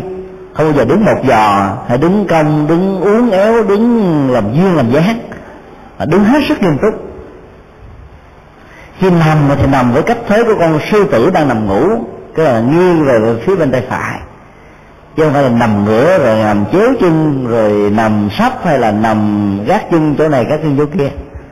Nhìn vào cách thế của người tu nằm ngủ thì chúng ta thấy được là nó tỉnh tại an là có thể hiện qua dáng vẻ liền à. Biết người đó tu nhiều hay không là nằm ở quan sát ở cái cách nằm ngủ chúng ta ngủ rồi ý thức không còn uh, điều khiển một cách ngoại giao xã giao được. Mà nó thể hiện ra như là một quán tính cho nên các yếu tố của những cái dở cái gì đó nó có thể hiển lộ ra qua cái cơ thế nào. Cái Phật dạy những người xuất gia phải nằm như là con sư tử. Nó tạo ra cái nhịp đập của tim rất thoải mái không có đè tim không ép bao tử không có bị uh, nghẹn máu dẫn đến những ác ác mộng hay là ảo giác trong những cơn mơ vân vân còn khi ngồi thì ngồi một cách rất là định tĩnh, bất loạn giống như là một quả núi sưng sững, thách thức trước những gió to, bão lớn. Hoặc là khi thức khi ngủ, khi duỗi tay coi chân khi ăn mặc, khi thưởng thức, vân vân. Nói chung là có những sự di chuyển gì, thì người xuất gia phải làm thế nào đó để tâm tư của mình không bị các chướng ngại chi phối và ảnh hưởng. Tức là đừng để tâm bị vướng víu vào những cái đó. Nó diễn ra một cách rất là tự tại, nhẹ nhàng, chứ không phải cố gắng làm gượng, làm gạo. Trong chùa thường không có sử dụng các trang sức phẩm là vậy đó. Ở bên thế gian thì mình à, trước khi đi làm phải coi vào gương. Cái gương trước đây nó chỉ nhỏ, bây giờ ta làm cái gương cao cả hai mét, đứng để nhìn toàn thân làm duyên làm dáng tôi nói tóc ăn tiền hay không? Cái lông mi có hấp dẫn chưa? Màu sắc son phấn rồi cà vạt sắc như thế nào? Để tạo ra sự ờ, hấp dẫn ở người khác quan tâm về mình. Còn người xuất gia phải ăn mặc theo một cách thức đó, để người ta chán mình người càng tốt. Bởi vì nó không tạo ra sự rắc rối. Do đó phải hết sức là chánh niệm chú tâm tỉnh thức trong các động tác đi đứng nằm ngồi ý thức chánh niệm được thiết lập để tạo ra trạng thái tỉnh tại của tâm và từ đó hành giả có thể buông xả trước tất cả mọi cám dỗ liên hệ đến các giác quan và đối tượng trần cảnh của nó. Cuối cùng, quan trọng nhất là đức phật dạy tất cả những người xuất gia cần phải có một thời gian tu tập nhất định trong ngày. Đó là tu tập thiền định. Ngày xưa chưa có chùa nhà dạy là phải tìm một nơi thanh vắng như là rừng sâu núi thẳm hay là cánh đồng hoang nghĩa trang những nơi mà ít có người lưu viếng ít có tiếng ồn ít có sự ờ, náo nhiệt đó, để mình có thể rảnh ra tập trung tu tập cho bản thân mình. Dĩ nhiên là mình vẫn có những thời khóa và có những giờ giấc để phục vụ cho cộng đồng và xã hội nhưng vẫn có những cái để tu riêng cho đó nó có thể làm cho cái bình năng lượng tâm linh của chúng ta được sạc nhanh hơn. Giống như mình sạc điện thoại vậy đó. Sạc phải tắt ờ, tắt pin. Còn mở máy ra mà sạc đó, thì nó sạc lâu hơn. Còn tắt hết tất cả mọi cái cửa ngõ quan hệ sử dụng đến năng lượng điện ở trong pin đó, thì việc sạc pin mới diễn ra nhanh. Cho nên thời gian dành ra một khóc không gian tâm linh cho một ngày thông qua những thời kinh hay thông qua những thời khóa hành trì, rất cần thiết. Cho đó nó làm lớn mạnh được tư cách đạo đức và phẩm hạnh giải thoát của mình. Và trong sự tu tập nó phải làm như thế nào đó để cho mình an trú được chánh niệm trước mặt là sống ở trong hiện tại, không chạy về quá khứ, không hướng về tương lai. Cái này chúng ta đã được học rất nhiều trong các bản kinh trước rồi. Và quan trọng hơn nữa là làm thế nào đó để từ bỏ và thoát ly khỏi những tâm lý tham ái sân hận hôn trầm tức là giả dự bằng thần chán trường muốn buồn ngủ là làm cho mình không có phấn phấn chấn vui lên gì cả. Hoặc là thái độ um, lúc nào cũng tiếc nuối cũng do dự cũng chần chừ hay là thân thì um, không yên ngồi trong nhà thì nghĩ chuyện ngoài đường ra ngoài đường thì tiếc nuối chuyện khác cứ bị lăng xăng trao đảo và bị sai sử bởi uh, thói quen của mình. Cuối cùng là phải chuyển hóa được thái độ của lòng nghi. Xác quyết được niềm tin xác quyết lập trường xác quyết lý tưởng xác quyết con đường.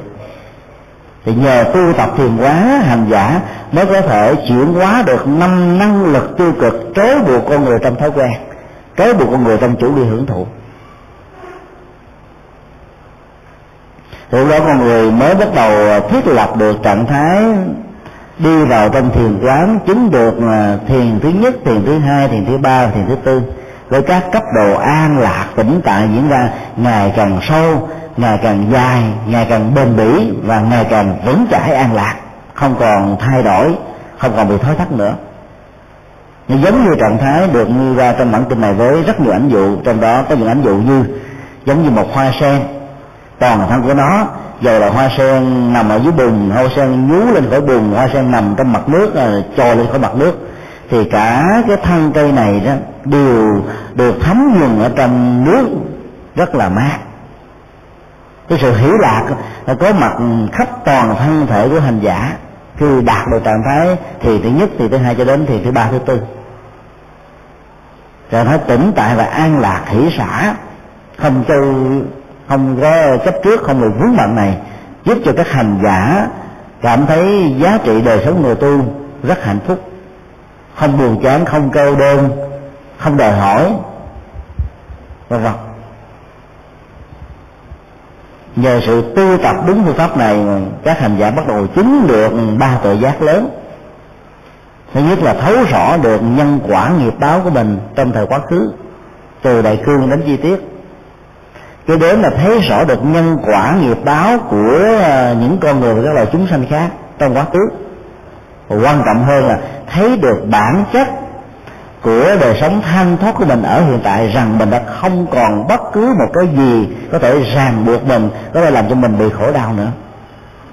Ba tự giác đó đặt trên tảng quan trọng nhất là bản thân ở hiện tại còn quá khứ chính là một kinh nghiệm quan trọng để giúp cho mình có được những giá trị rất là hăng quan, rất là đổi mới ở những gì mà mình đang có. Thì lúc đó hành giả sẽ um, đạt được an vui hạnh phúc. Thì đây là um, mười đức tính rất quan trọng mà những người xuất gia cần phải phát thảo ra chân dung của một con người được gọi là đi ngược lại với dòng đời. Đây là phần một của bản kinh phần hai này rồi rất là vắn tắt nhưng quan trọng hơn. Đó là thái độ tâm lý, tự mãn trong tu tập. Một con người có được tư cách đạo đức trong tu tập, xứng với phẩm hạnh của một người xuất gia, thì con người đó um, sẽ được quần chúng ca ngợi vui ngưỡng, hướng về, tán tụng. Thì lòng tự mãn có có thể được phát sinh. Khi mình không có phẩm hạnh đó thì mình đã mất đi tính cách của người tu rồi. Điều đó nó quá tệ quá xấu không nói nữa.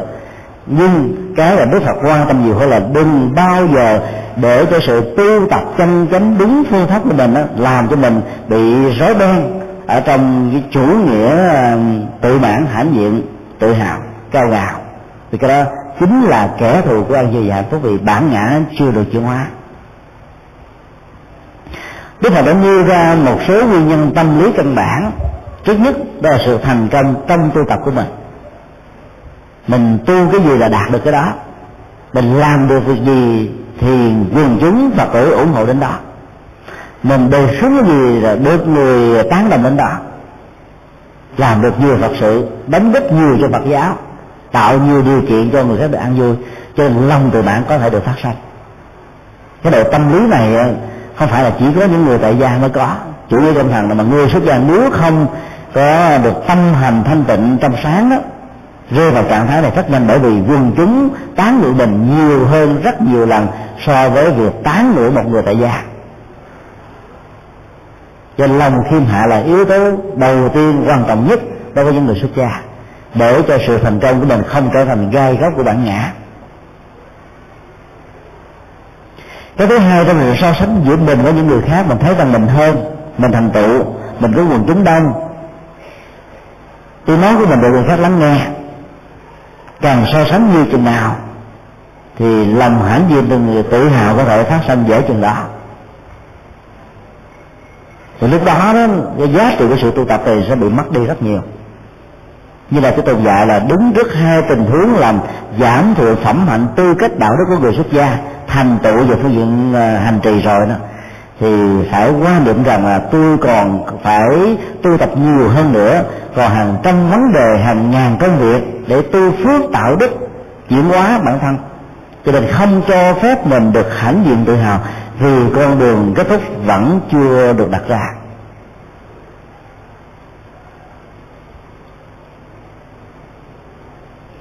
Cho tới Đức Phật đã phân tích một số cái tác dụng tiêu cực của tâm lý tự mạng đối với một số người tu có thành quả tu tập. Chẳng hạn như ờ, những phán đoán, những lời nhận định tự hào như thế này, tôi đã thành tựu ở một mức độ rất quan trọng về tu tập. Hoặc là tôi đã tu đủ rồi, tôi đã tu xong rồi, tôi đã đạt được mục đích của một vị xuất gia chân chánh, tôi không còn gì để tu nữa, tôi đã trọn vẹn. Thế là tâm lý đó dễ dàng xuất hiện lắm.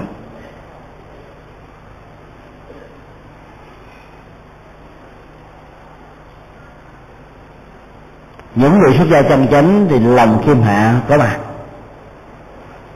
Chúng tôi nghe kể lại hòa thượng thích thiện hòa, giám đốc phật học đường nam việt, phó tăng thống của giáo hội phật giáo việt nam thống nhất, là một trong những người cao tăng của thời hiện đại.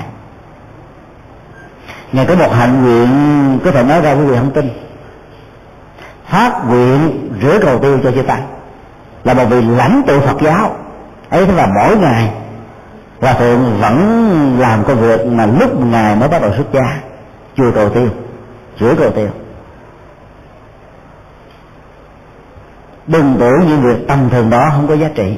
Giá trị của lao động không nằm ở loại hình lao động mà nằm ở tấm lòng có mặt với loại hình lao động đó. Đây là cái nhìn của nhà phật. Cái tư là nằm ở chỗ là trong lúc mình làm mình làm với thái độ như thế nào, làm với thái độ bị bắt buộc thì làm không bao giờ vui. Nhìn vô mặt mình là thấy sầu não. Nụ cười không có. Rồi làm cái đường vui đó, công việc làm hoài không hết. Muốn có thêm thời gian, nếu như ban đêm mà không có nhu cầu để ngủ, cũng làm luôn một ngày 24 giờ. Tức là làm với thái độ phát tâm. Thì lòng hãnh diện tự hào sẽ không bao giờ có mặt được. Và làm vì mình muốn cái danh, cái lợi, cái quyền bính cái giá trị gì đó, thì cái đó nó dẫn đến những tình trạng à, rất xấu về sau này.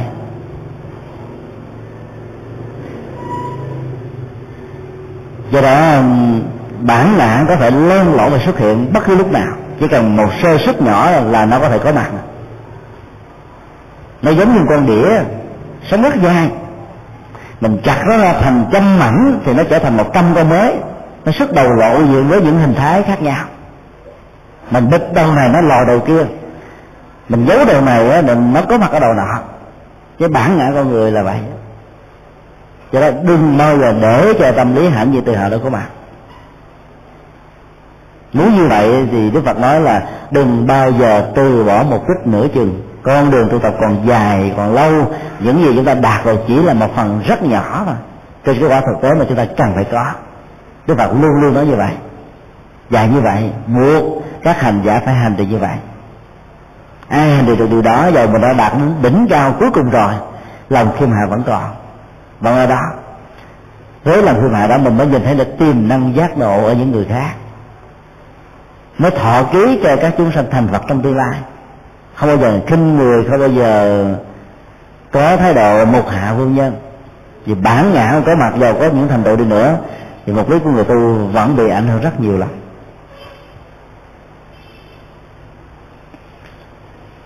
Cuối cùng mình Đức Phật đã xác định để uh, trở thành một vị sa môn hay là một vị bà la môn á theo tiêu chuẩn truyền thống là không khó. Nhưng mà theo tiêu chuẩn mới của ngài là chuyện khó làm vô cùng.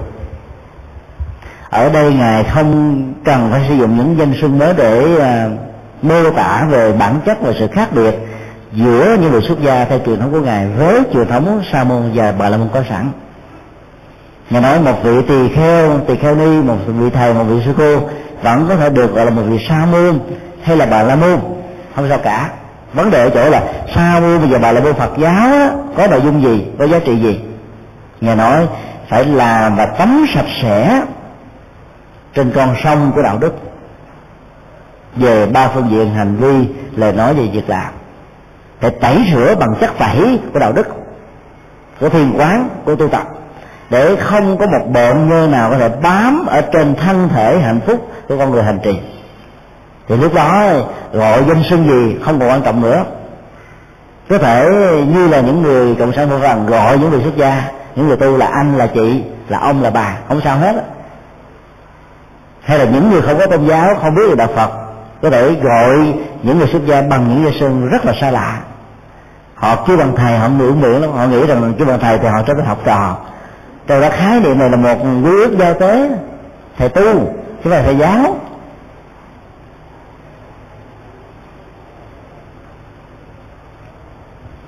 Cái thứ hai là phải là một con người hành giả có được sự hiểu biết về chánh pháp, về đạo đức, về con đường, về sự chuyển hóa. Thì người đó mới thật sự xứng đáng là người tu. Còn tu mà mình không biết gì hết trơn, thì mình tu đó có thể là bế tắc cho bản thân mình cộng với nhiệt tình tạo ra bế tắc cho người khác nữa. Mình đâu biết gì đâu hướng dẫn.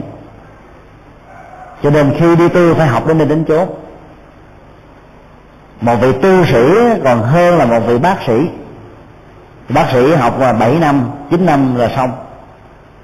Nhưng mà nếu như mà không cập nhật kiến thức về y học, có thể làm ảnh hưởng đến sức khỏe và mạng sống của rất nhiều người. Thì vị trí vai trò của người xuất gia cũng vậy là một vị bác sĩ về tinh thần và tâm linh truyền trao kiến thức một cách sai lầm nó ảnh hưởng biết bao nhiêu thế hệ.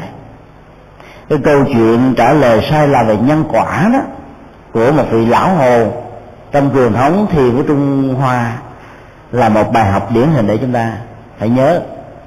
Bởi vì lão pháp sư lỗi lạc, mà lại trả lời rằng là những vị xuất gia, những người đắc đạo đó không rơi vào quy luật của nhân quả là sai cho nên, cái ảnh hưởng của lời phát biểu sai lầm đó đã làm cho rất nhiều người ỷ lại. Cái nghĩa là mình có thể làm xấu, làm tiêu cực, rồi sau này tu tập, có thể vượt ra khỏi cái quy luật của nhân quả đó. Cho nên họ đã bám theo con đường sai lầm này, trở thành những con người bất hạnh. Cái hiệu ứng nhân quả đã làm cho vị pháp sư đó 500 kiếp làm làm tròn. Cho đến thời của ngài bá trượng nhà mới nói lại bằng một câu là bất muội nhân quả. Người xuất gia người chứng đắc á, không còn bị sai lầm về nhân quả. Chứ không phải là bắt lạc nhân quả. Nhân quả người đã vẫn chịu những gì mình đã làm trong quá khứ dầu mình đã chuyển hóa nó vẫn còn là những dư hưởng nhất định nào đó nhiều hay ít mà mình phải chịu ở hiện tại và tương lai. Quy luật nhân quả đó rất công bằng chỉ một lời tuyên bố sai lầm thôi mà phải dẫn đến 500 chức giòn, do đó vai trò của tôi không phải đơn giản. Khi trở thành người xuất gia phải học đến nơi đến chốn còn không học rồi đừng làm người tu vì hướng dẫn sai lầm sẽ mang lại khổ đau cho người khác. Quan điểm này đó nó buộc tất cả um, những người xuất gia trong thời đại hiện tại phải học rất nhiều chẳng những học về kinh điển còn học về thế gian học về ngũ minh để có thể hiểu rõ được tâm trạng của con người, tâm trạng của thời đại, những giới hạn của lịch sử, những điều kiện khách quan, vân vân, để làm đạo một cách thích hợp và có giá trị lệ lạc. Nếu một vị tu sĩ của Phật giáo được gọi là vị sa môn hay bà la môn, thì người đó phải là một người có học. Đức Phật nói rõ ràng là một bậc có học. Ta học hoài, học mãi. Học về đạo đức, học về tâm linh, học về hành trì họ phải an lạc, họ phải giải thoát. Cho đến lúc nào không còn cái gì nữa để học thì thôi, mới dừng. Vì hành giả Phật giáo phải là một bậc thánh, phải là người đã dừng hết tất cả những cái ác, cái xấu, cái bất thiện. Phải là cái người thấy rõ được những ô nhiễm và những giới hạn của nó để chuyển hóa nó một cách tận gốc rễ phải là người đã chấm dứt được con đường tái sanh trong khổ đau, lẳng quẩn của luân hồi. Phải là người không hề còn bất cứ một dấu ấn nào của nỗi sợ hãi về luật pháp, về đạo đức, vì người đã không hề làm việc gì sai. Phải là người mang lại một kết quả tốt đẹp cho mình và cho người khác. Phải là người đã thoát ra khỏi những quy luật khổ đau trong sanh già bệnh chết vân vân. Cái nội dung và chất liệu tâm linh đạo đức ở người số gia Phật giáo phải là cái này. Còn danh xưng tên gọi không là gì cả gọi cái gì cũng được. Kêu bằng anh bằng chú bằng cô bằng bác không sao hết. Đó là khế ước ờ, ở trong xã hội mà thôi. Cho nên khi những người xuất gia để người khác kêu sai danh từ cũng không có nên buồn. Mình là một vị hòa thượng gọi là một vị thượng tọa cũng không sao. Là một vị hòa thượng mà gọi là một, gọi là một vị thầy bình thường cũng không hề gì? Vì danh xưng đó không làm giảm giá trị tư cách phẩm hạnh của mình. Là những người phật tử cũng vậy. Chúng ta có thể học rất nhiều cách được đức phật dạy cho phẩm hạnh, tạo ra một chân dung rất lý tưởng của người xuất gia, người tu. Để từ đó, họ mới thật sự xứng đáng là người tiếp nhận phẩm vật cúng dường giúp đỡ của người tại gia. Họ xứng đáng ngồi riêng một chiếu nếu họ có tư cách và phẩm hạnh. À, ai có tư cách phẩm hạnh, dù người đó nhỏ, lớn cần biết. Chúng ta cần phải đảnh lễ, cần phải giúp đỡ, cần phải hỗ trợ, cần phải tạo điều kiện cho con đường đó được tỏa sáng trên cuộc đời này. Kết quả của sự tu tập, nếu không biết cách khắc phục tâm lý, sẽ dẫn đến thái độ tự mãn. Và điều đó nó sẽ phá hoại hết tất cả những thành quả chúng ta tu tập đạt được. Đức Phật còn đưa ra một số quan niệm có thể dẫn đến tình trạng thỏa mãn tâm lý vì à, sự thành công và sự quan hệ trong thành công. Có thể là một rất xúc tác để làm cho những hạt giống, những rơi rết còn lại, tàn dư của bản ngã nằm ở trong tạng thức, nằm trong kho tàng tâm thức a la gia ngài dùng những câu như thế này. Giống như một con nợ làm một nghề nghiệp tốt do nỗ lực của tự thân cho nên trở nên phát đạt xóa hết tất cả những nợ cũ ngoài ra còn dư lại tiền bạc để giúp đỡ cho gia đình tạo ra một gia đình rất hạnh phúc. Từ một con người khổ đau nợ nần trở thành một con người hạnh phúc cho nên lầm tự mãn bắt đầu có mặt. Cái này dễ dàng có lắm. Cái người mà thành công đó, có một truyền thống lâu dài từ thế hệ này sang thế hệ khác đó, thì lòng tự bản ít hơn là người từ hai bàn tay trắng làm lên hay là từ nước lã khuấy thành hồ, thì sự thành công của họ là quá sức tưởng tượng ở người khác. Cho nên họ đưa cuộc đời ca ngợi khen tụng thì yếu tố và cơ hội của bản ngã dễ dàng có mặt lắm. Tình huống kế tiếp người nói cũng giống như một người bị bệnh đau đớn trầm trọng, ăn không ngon ngủ không yên, thể lực suy yếu, nhưng khi được phục hồi sức khỏe trọn vẹn đó, thì họ nghĩ rằng đó là chuyện họ không thể tin được. Cái thái độ sức khỏe có được phục hồi sau một thời gian nằm bệnh, là họ phấn chấn, vui, vô cùng đến độ họ tự mãn rằng tôi đã trở thành một con người rất ngon lành về lĩnh vực sức khỏe. Hoặc là giống như tình trạng một người bị nhốt ở trong ngục lâu năm, ăn uống thiếu thốn, bệnh tật triền miên, suốt ngày không hề nhìn thấy ánh sáng mặt trời mà toàn thấy bóng tối. Nỗi khổ niềm đau chế trong sự cô đơn, buồn chán, thất vọng diễn ra hàng ngày, hàng giờ, hàng giây, hàng phút, làm cho họ có cảm giác là thời gian kéo dài ra hơn. Cái không gian nhỏ bốn bức tường trở thành một cái không gian lãnh đạm như một ngục tù tối tăm vô cùng. Khi họ được mãn hạn hết năm tháng ngày giờ, họ nhìn thấy một bầu trời xanh không khí trong lành ờ, tiếng chim hót lưới lo bóng người qua lại, ánh sáng vân vân thì nỗi hạnh phúc làm cho họ dễ dàng tự hào rằng tôi là người được giải thoát tôi là người được thoát thoát ra tất cả những hệ lụy thông thường. Cái kết quả nho nhỏ là lúc làm chúng ta cương điệu lên giống như tình trạng như vậy.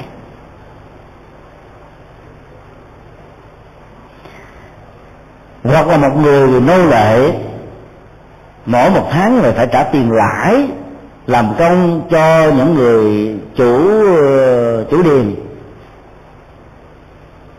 khi thoát khỏi cái ấp nô lệ, hoặc là không phải bị rơi vào tình trạng là trả nợ, trả lãi và trả vốn nữa, thì nỗi hạnh phúc của người đó làm cho họ có cảm giác dân trào tột bực khó diễn tả được lắm.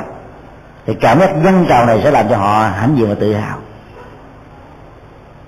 Hoặc giống như là một người giàu có làm công việc thương buôn, băng qua một sa bạc với rất nhiều bão cát bão bão bão cát.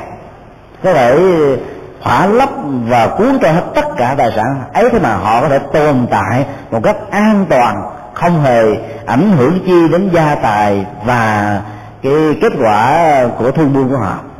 Nó nỗi hạnh phúc lớn vô cùng, có thể làm cho họ ăn mừng đêm này qua ngày nọ. Hoặc giống như một người vừa chiến thắng cải hòa, cho nên ăn mừng cả ngày đêm, quên hết tất cả mọi công việc thường nhật rất cần thiết. Ngủ quên đi chiến thắng tất cả những trạng thái đó đều là những tâm lý tự mãn, thỏa mãn về thành quả đạt được của mình. Ở đây đức phật nói đến hình ảnh của người tu. Đừng bao giờ để cho tâm lý hạnh diện tự hào nó có mặt. Còn việc mà tu tập để trở thành một vị xuất gia chân chánh là chuyện dễ đối với ngài. Ai tu tập đúng phương pháp, xuất gia với lý tưởng đàng hoàng, có đạo lý, có con đường, có nỗ lực, có siêng năng người đó có thể thành tựu, vấn đề còn lại là thời gian và phương pháp. Và làm thế nào để không rơi vào trạng thái tự mãn trong những thân ở tu tập là việc rất khó làm. Không phải người xuất gia nào cũng thành công cái đó chính là một chút quan trọng nhất mà đức phật muốn nhấn mạnh ở trong bản kinh này. Và thông qua đó, tất cả những người tại gia có thể học được đức tính kim cung trước những cái thành quả về sự nghiệp, về gia tài mà mình có thể có để trong mối quan hệ giao tế đó, khi mình làm lớn rồi mình không còn có thái độ ờ, xem những người bạn trong thời hàng di là những người xa lạ nữa. Ai cũng là người thân, ai cũng là người quen. Và khi mình có ờ, chưng dụng những người đối tác, cộng sự với mình mình phải cảm ơn những người đó chứ không có ứng xử theo kiểu chủ và tớ. Người tạo điều kiện là người tiếp nhận những điều kiện. Cái quan niệm đó là một nỗi hãnh diện tự hào về một phương diện khác nó phải tạo sự gián cách hống hách ngăn tà ngăn ngược, khó chịu cao có sân hận, bực tức, vân vân. Rồi làm được như vậy thì à, người xuất gia hay người tại gia đều người ăn vui giải thoát. Họ có mặt ở chỗ nào cũng tạo ra cảm giác và cái không khí nhẹ nhàng ở chỗ đó. Thì bài kinh này tôi kết thúc lại tại đây. À, chúng tôi kính thông báo đến à, toàn thể à, quý pháp hữu. Về chương trình à, du lịch hành hương nhân ngày đại lễ Phật đản của Liên Hợp Quốc tổ chức tại Bangkok đó, sẽ chính thức à, được diễn ra 7 ngày và 6 đêm. Thì trước đây chúng ta dự kiến là 8 ngày 7 đêm. Quý hòa thượng trong đoàn yêu cầu rút bớt là một ngày vì à, biết rằng là có rất nhiều phật tử bận bị công việc gia đình không thể sắp xếp một chuyến đi dài hơn cái ngày xuất phát của chúng ta vào ngày năm tây tháng năm. Du lịch và kết thúc với chuyến à, hành hương và du lịch đó vào ngày 11 tây tháng năm. Chúng ta sẽ có à, hai ngày đi du lịch ở Bắc Gia. Bởi vì dĩ nhiên là chúng ta sẽ liên hệ và tìm hiểu về các góc độ văn hóa tại à, thành phố Pattaya cách Bangkok khoảng 75 cây số chiều ngày 6 tây chúng ta sẽ có mặt lại tại Bangkok. Sau đó chúng ta sẽ ở khách sạn theo sự sắp xếp của ban tổ chức. Và ăn uống của do ban tổ chức sắp xếp để thọ. Dĩ nhiên đó là một thời điểm mà mùa du lịch đó trở nên cao điểm. Về khách sạn trở nên rất là dày đặc, khó khăn. Thì người ta sắp xếp mình lại chỗ nào mình lại chỗ đó. Vì tính an ninh đó cho nên họ phải đảm bảo cho sự an toàn của những người ngoại quốc có mặt tại đây. Khi biến cố chính trị, như quý vị đã biết, tại Bangkok cũng đang diễn ra. Liên hệ đến việc giữ hay là ngừng cái vai trò thủ tướng của chính phủ Thái Lan. Do đó ban tổ chức đã yêu cầu tất cả các thành viên tham dự trong đoàn đó phải ở những khách sạn do chính ban tổ chức sắp đặt. Thì chúng ta không còn cách nào khác để lựa chọn đất nước Thái Lan là một nước ăn mặn lần trước chúng tôi có yêu cầu là cái đoàn ngành hương của mình ăn chay tính tới tính mùa thấy cũng ta nhờ quý vị quá. Tại vì uh, các khách sạn và những nơi nhà hàng á, làm ăn chay không ngon. Mà hơn nữa quý vị cũng ờ, chưa có quen ăn chay. Và nếu như trong mấy ngày vừa dự hội nghị vừa dự lễ Phật đản mà ăn hết những ngày cho mà không ngon về có cảm giác chán, mỏi mệt lắm. Thôi, chúng tôi à, có thưa quý hòa thượng rồi, cho phép quý vị ăn thoải mái. Chỉ có người tu ăn chay hoặc là những người ăn chay trường nó thì ăn chay thôi. Còn ai ăn mặn cứ tiếp tục ăn mặn. Để à, nó không ảnh hưởng đến sức khỏe trong những ngày quý vị tham dự lễ. Tôi đã hơi nặng. Từ 7 giờ sáng là mình phải đi có mặt ở hội trường là 8 giờ rồi làm việc đến à, 5 giờ và 6 giờ chiều mới kết thúc. Sau đó mới dùng cơm. Đó là ba ngày rưỡi chính thức á, của ngày hội nghị và đại lễ Phật đản tại Bangkok. Tổ chức song song tại hai trung tâm. Trung tâm uh, hội thảo châu Á Thái Bình Dương của Liên Hợp Quốc và trung tâm Buramanthon trung tâm Phật giáo thế giới của uh, Thái Lan cũng tại Bangkok. Đó là điều nhất quý Phật tử xin lưu ý điểm thứ hai đó là để tạo ra một truyền thống đẹp có thể à, giới thiệu về một sắc thái văn hóa của Việt Nam. Quý hòa thượng đã thống nhất là quý Phật tử nữ đó nên mặc áo dài màu sắc là tùy nghi. Còn người nam đó, nếu như ai có à, cà vạt á đồ vest thì mặc vô cho trang trọng. Còn nếu tối thiểu mình phải mặc áo bỏ trong quần màu của áo thì nên nhẹ nhàng, quần thì quần đậm đó. Tức là chưa có được điều kiện để tạo ra sự thống nhất về y phục. Cái thứ ba là trong suốt thời gian hội nghị, gọi là vụ đại lễ đó, thì nên giữ thân khẩu ý, trang nghiêm thanh tịnh, hạn chế việc di chuyển nếu như không có nhu cầu. Hoặc là hạn chế một cách tối đa về sự ờ, phát biểu, trao đổi để tạo một không khí trang nghiêm cho buổi lễ được diễn ra một cách lâm trọng. Buổi lễ này rất đặc biệt có um, thái tử đông cung của thái lan tới dự. Vua thì à, hơi bệnh và yếu cho nên không có mặt. Và là nó gắn liền với sự kiện Phật đản 2500 là 50 Phật lịch. Và nó là 2630 à, lần thứ à, 2630 để gắn liền với sự kiện 60 năm lên ngôi của vua Thái Lan. Cho nên các quan chức lớn của quốc tế cũng có mặt. Và Liên Hợp Quốc cũng có mặt. Rồi à, nguyên thủ một số quốc gia cũng có mặt. Giáo hội của à, các tông môn pháp phái Phật giáo trên thế giới cũng có mặt. Do đó chúng ta phải à, cố gắng làm thế nào để thể hiện được cái nét văn hóa của Phật giáo Việt Nam thông qua sự tham quan và dự của chúng ta tại đại hội sắp tới như vậy là chúng ta sẽ có hai ngày năm và sáu đi du lịch ở Pattaya. Rồi ngày 7, ngày 8, ngày 9, ngày 10 dự hội nghị và đại lễ. Dĩ nhiên trong ờ, hội nghị và đại lễ đó nó có hai ngôn ngữ chính ngôn ngữ tiếng anh và ngôn ngữ tiếng thái. Rất nhiều người trong chúng ta không có nghe được hai ngôn ngữ này. Đừng có nhàm chán. Chúng ta có thể ờ, tập làm thế nào để có được hai tâm thông cảm nhận được cái nội dung của nó đang được diễn ra. Thông qua ờ, cái cách thức biểu đạt chúng ta vẫn có thể hiểu được. Thì nhàm chán thì nó uổng lắm. À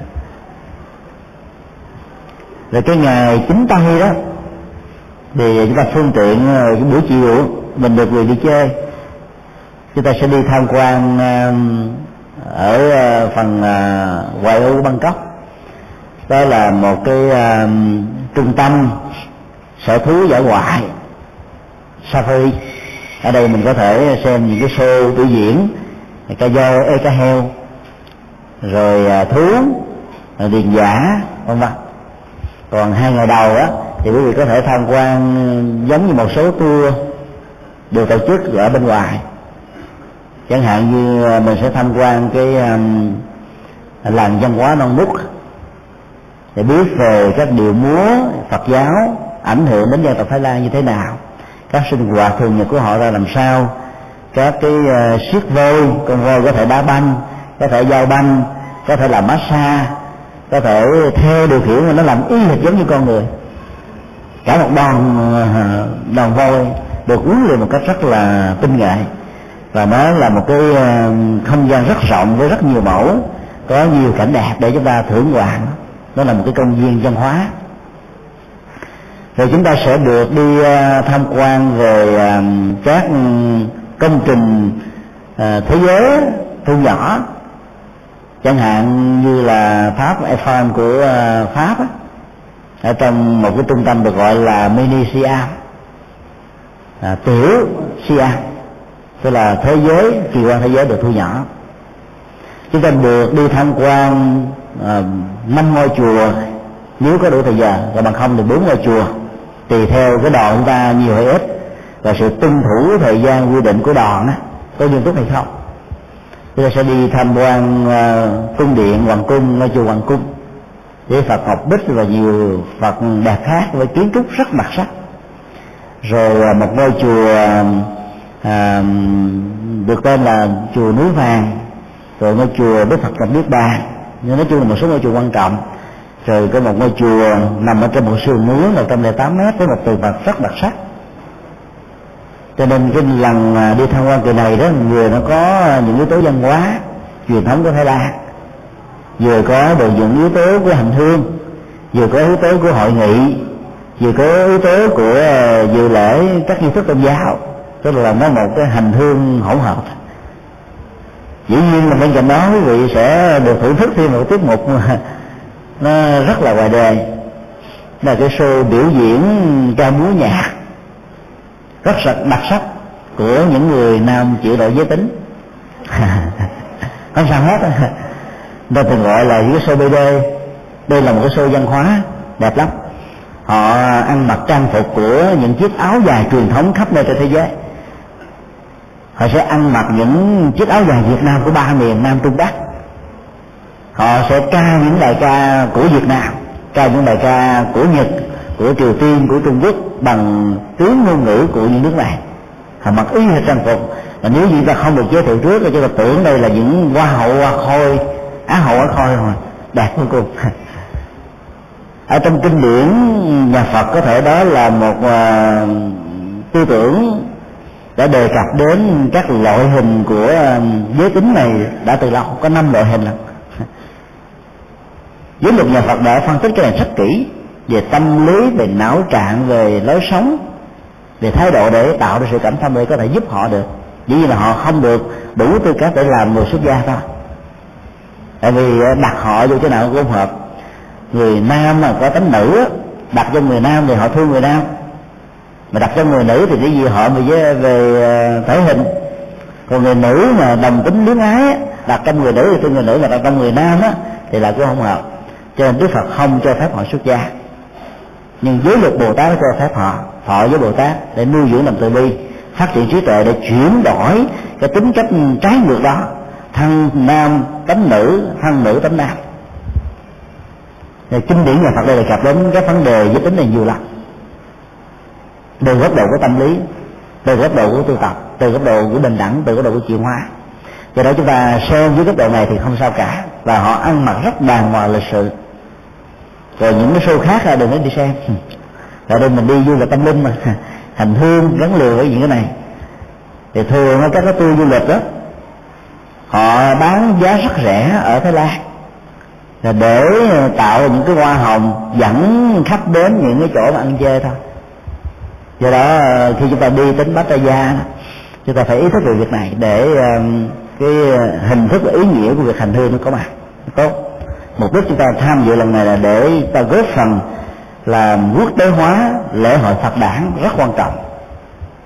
Đây là lần thứ ba được tổ chức trên thế giới do Liên Hợp Quốc phối hợp với ờ, chính phủ Thái Lan là đầu tiên tổ chức vào năm 2001 tại ờ, trụ sở Liên Hợp Quốc ở New York lần thứ hai vào năm 2005 là tới năm ngoái tại Bangkok. Và do sự tổ chức quá chu đáo của chính phủ Thái Lan và giáo hội Phật giáo Thái Lan cho nên là 48 nước đã yêu cầu Thái Lan tiếp tục tổ chức cho năm 2006 này. Và có lẽ nó sẽ mở ra một cái phương trời mới cho việc tổ chức ở nhiều nơi, nhiều nước khác nhau ở trong tương lai. Thì đó là một cái điều rất đáng vui. Và do đó chúng ta phải thể hiện đúng tinh thần của người phật tử đi tham dự, dù là xuất gia hay là tại gia.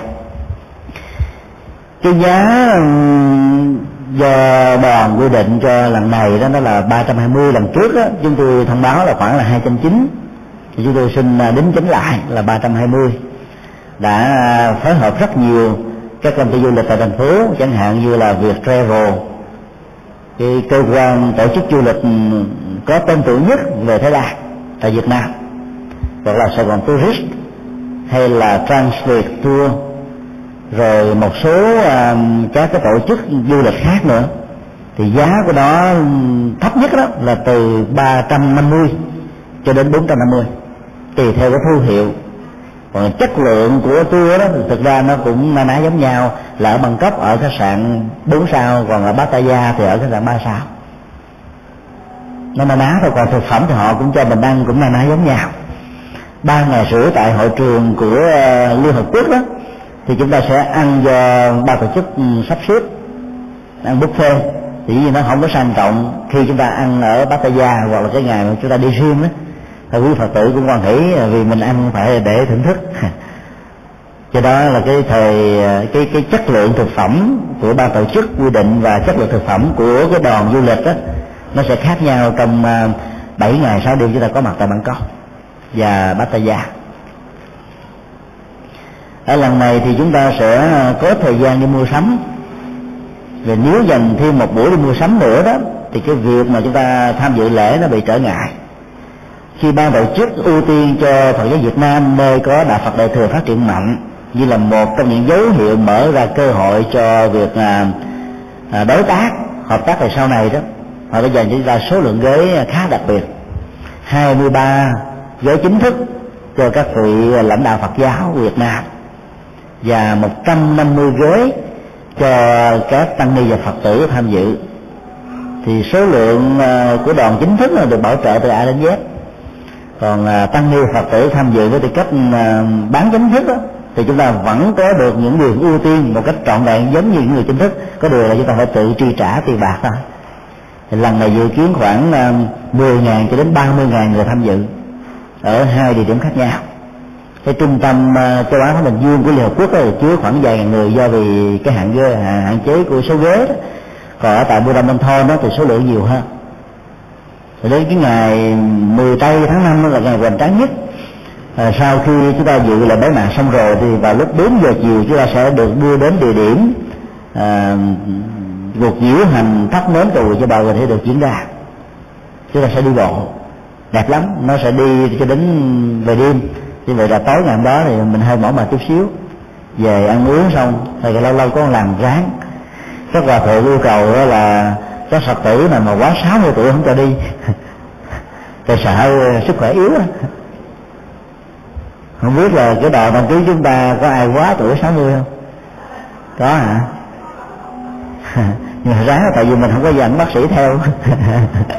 Thì vậy là những người nào mà có tuổi đó thì mình cũng phương tiện nó nhỏ giấu nhau. Đừng có công bố mà. Thì mang theo thuốc thang mà mình cần thiết á. Ví dụ ai mà có bị yếu tim á hay là bị ờ, những cái bệnh nào xuyển vân vân thì phải mang thuốc theo để cần cái mình uống liền. Thì lúc đó mà bị ờ, gì trở ngại cái là nó có thể ảnh hưởng đến tổ chức chung đó. Thì nó có thể tạo ra những cái ờ, trở ngại khác. Cho nên quý vị phải lưu ý về vấn đề vệ sinh cá nhân như là thuốc thang mang theo thì um, vì cái số lượng rất có giới hạn hôm nay là chưa có thông báo chính thức mà thấy nó cũng gần 150 rồi người ta cho mình được 150 nhưng mà ngoài Hà Nội á, Phật tử Hà Nội xin 35 chỗ. Thì ở trong Nam mình chỉ còn lại 115 chỗ mà cho đến nay đó. Theo uh, sự báo cáo uh, đăng ký của ni sư vô hương là ở tại uh, đây không mình được sáu mấy gần 70 rồi phải không? Sáu mấy 70 rồi cái đoàn uh, Phật tử Pháp Hoa tại thành phố Hồ Chí Minh được là ba mấy. Rồi à, công ty du lịch hiện tại của Phật giáo của ba mấy này cộng ba cái này lại đó. Thì nó ra trăm năm mấy rồi. Cho nên thôi bây giờ mình làm công việc hên sáu đa rủi. À, quý vị à, cố gắng là đánh à, đánh tiền càng sớm càng tốt. Vì kỳ này vấn đề an ninh đó là vấn đề chính. Cho nên là chúng ta phải buộc đó, báo danh sách chi tiết tên hấp danh số hộ chiếu và những thông tin khác đó, trước ngày 15 tháng 4 theo quy định của ban tổ chức cái đó là một cái yêu cầu tôi đó là nó hơi khó cho chúng ta. Thì có một số người chưa có được hộ chiếu mà. Cho nên là bây giờ ngày mai đó, bắt đầu là việc ờ, đăng ký có thể được diễn ra rồi. Quý vị có thể ờ, nếu như trước đây ai đã từng đăng ký nên sư hương thì đóng tiền cho sư hương à, thì có lẽ là cái thời hạn đăng ký chúng ta chỉ trong vòng 3 ngày thôi là khóa sổ à, à đăng ký rồi ghi tên là một lẻ rồi nhưng mà phải à, rút lại bằng cách là đóng tiền. Vì chúng ta phải biết chắc chắn vì à, đổi tới đổi luôn rất khó. Khi danh sách chúng ta đã gửi ra bên bển bộ phận an ninh của à, liên hợp quốc và của à, chính phủ thái lan á họ sẽ ghi nhận. Và tất cả các thành viên tham dự sẽ có một cái thẻ để đeo ai không có thẻ là không được vào do vì cái yếu tố ờ, tính an ninh đó, đó rất mong quý vị hợp tác do đó quý vị hãy suy nghĩ thật kỹ xem là quý vị có chắc chắn đi hay không. Thì hãy đăng ký còn nếu mình chưa có ờ, chắc chắn hoặc là mình nghĩ rằng mình có thể bị bận trong thời điểm đó thì không nên đăng ký. Vì đăng ký xong rồi mình bỏ thì thì nó mất chỗ cho những người khác. Theo ờ, đăng ký miệng và giấy đó, thì bây giờ chúng ta đã trên 150 rồi hay là đến 180 mấy rồi. Cho nên thì ai tới đóng tiền trước đó thì à, chúng ta sẽ ưu tiên. Còn ai đóng sau chắc có lẽ là hơi bị trục trặc. Bây giờ nó nó, nó đã quá số rồi. Rồi à, sắp tới thì quý hòa thượng yêu cầu à, vào thứ ba này là phải thông báo trên báo giác ngộ nữa. Thì thông báo đó để nó mang ý nghĩa xã hội cho chuyến đi thôi. Chứ còn nó sẽ không có giúp chi về vấn đề đăng ký nữa hết á. Tại vì số lượng chúng ta đã nắm bắt được hết rồi đã trên 160 tức là khoảng 180 cho đến hiện nay đăng ký qua giấy đó. Do đó là quý vị cứ gọi là đăng ký trong vòng 3 ngày. Và phải hết sức chắc chắn rằng là mình có thể đi được, thì hãy đăng ký. Thì đó là một vài thông tin ờ, chúng tôi kính thông báo đến toàn thể ờ, quý vị. Và mong rằng là chúng ta sẽ hưởng ứng để tạo ra một chuyến đi rất có ý nghĩa về ờ, đời sống tinh thần và góp phần tạo ra lễ hội văn hóa Phật giáo rất là hoành tráng rồi lương vị chúng tôi cũng tính thông báo là kỳ này đó, ở trên đài um, HTV sẽ um, ít nhất là tiếp nhận sẽ thực hiện cho chúng ta một chương trình ca nhạc Phật đảng và theo yêu cầu chúng tôi ờ, thì họ có thể phát sóng hai lần một lần trước ngày mùng tám và một lần trước ngày rằm. Không biết là có thuận lợi được hay không tối thiểu là được một lần. Rồi sau đó họ sẽ phát sóng lại năm lần giống như là Phật đảng ở năm ngoái và năm kia với chín ca khúc tăng nhạc chúng tôi cũng đã làm việc với ban cổ nhạc của HTV với à, uh, 8 tiết mục uh, cổ nhạc liên hệ đến cuộc đời và giáo pháp của Như Lai Thế Tôn. Và hy vọng là năm nay sẽ có luôn cả hai chương trình. Nếu mà cuối cùng là không kịp đó thì chỉ có một chương trình là tăng nhạc cổ nhạc không có. Thì đó là à, tại HTV còn BTV ở Bình Dương á có thể sẽ chấp nhận cho chúng ta một chương trình cổ nhạc về Phật đản nữa. Còn tại Việt Nam á, lễ hội kỳ này cũng rất là hoành tráng các Phật tử sẽ được khuyến khích chơi cờ đốt đèn đèn một cách công khai vì chính phủ đã cho phép. Xe hoa sẽ được diễu hành tối thiểu là 40 chiếc. Còn bên Thái Lan sẽ nhiều hơn nhiều, chúng ta không bị lại họ đâu. Thì sẽ làm hoành tráng về lễ hội này một cách có ý nghĩa để cho tất cả ờ, mọi nước về sau này sẽ thừa nhận cái ngày lễ Phật đã là quốc lễ. Để chúng ta đưa phép nghỉ cả ngày đó. Chúng ta phải nỗ lực với vào một bàn tay và tấm lòng để cho cái ngày lễ hội đó được sớm chính thức trở thành một ngày quốc lễ của các quốc gia mà nơi đó Phật giáo không phải là một quốc gia. Cho đó sự hưởng ứng và giúp đỡ của quý vị sẽ làm cho lễ hội này tốt đẹp hơn. Nếu như ở các công ty xí nghiệp nào mà cho phép á, mà các công nhân có thể à, nghỉ một số ngày ở trong năm nhất định thì đến ngày Phật đản là vị cứ đăng ký xin nghỉ. Ai là Phật tử là xin nghỉ hết ngày đó? Ngày rằm là nghỉ hết trọn vẹn chúng ta đừng đưa đi làm. Để chúng ta dành trọn vẹn đời sống tinh thần gốc tâm linh của mình cho ngày đại lễ rất quan trọng. Rồi về lâu về dài nó sẽ tạo ra một cái ảnh hưởng để giúp cho chính phủ thừa nhận cái ngày lễ này. À, ngày ngày mốt sáng mốt thì chúng tôi đã đi ờ, tham dự ờ, diễn đàn Phật giáo thế giới tổ chức tại Trung Quốc. 8 ngày cho nên tuần sau, chúng tôi à, đã có mặt ở ở, vẫn còn đang có mặt ở Trung Quốc. Do đó là lớp học tạm gián đoạn. Thì sau đó à, chúng tôi sẽ à, vào ngày 19 có mặt tại Đài Loan để tham dự đại hội của hội liên hữu Phật giáo thế giới. Cũng mấy ngày nữa. Cho nên là sẽ nghỉ thêm tuần nữa. Tức là mình nghỉ hai tuần vì à, đi tham dự hội nghị đó không thể từ chối được. Rồi à, sau đó thì à, về đây được vài ngày rồi chúng ta sẽ học được một tuần nữa thôi. À, chúng tôi sẽ phải cái tuần thứ ba sau tuần lễ chủ nhật này thì chúng ta học. Tuần thứ tư là chúng tôi có mặt ở Bangkok để phụ triển lãm với đài tổ chức à.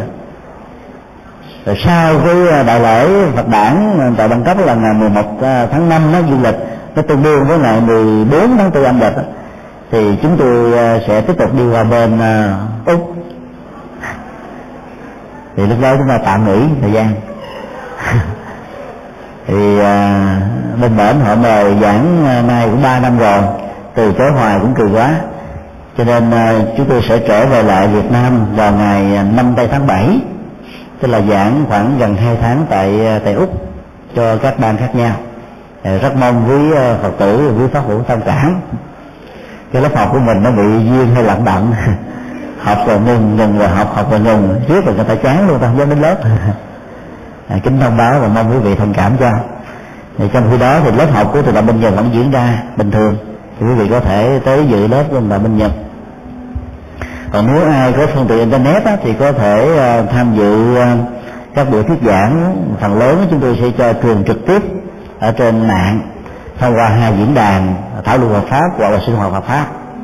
Cái giờ và địa điểm giảng đó hay là cái zoom chọn để giảng đó sẽ được thông báo sau khi ờ, chúng tôi có mặt tại úc vào ngày ờ, 12 tháng ờ, tháng 5 13 tháng 5 du lịch hoặc là nếu như ai không có thể nghe trực tiếp đó, trên mạng và ngay cái thời điểm mà chúng tôi giảng thì quý vị có thể nghe lại trên trang web của sách Phật học com những chủ đề những chuyên đề mà chúng tôi sẽ triển khai tại đây. À, để bù lại cái thời gian mà chúng tôi không có mặt chia sẻ với quý vị. Thì ở mọi nơi chúng tôi thường chia sẻ một đề tài khác nhau. À, do đó là chúng ta vẫn có thể theo dõi được mà không phải nghe lại cùng một đề tài mà mình đã học. Thì kính thông báo và rất mong quý vị hưởng ứng là chúng ta hồi hướng ra đây.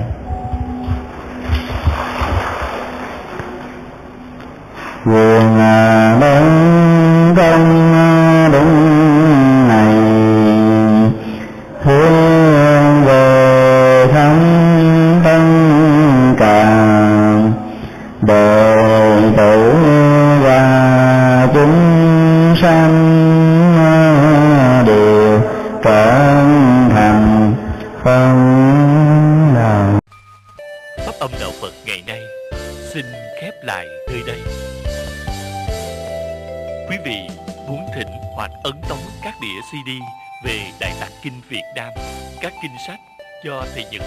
biên soạn, các bài pháp thoại, các CD về âm nhạc Phật giáo, cũng như muốn đóng góp vào các hoạt động từ thiện của Đạo Phật ngày nay.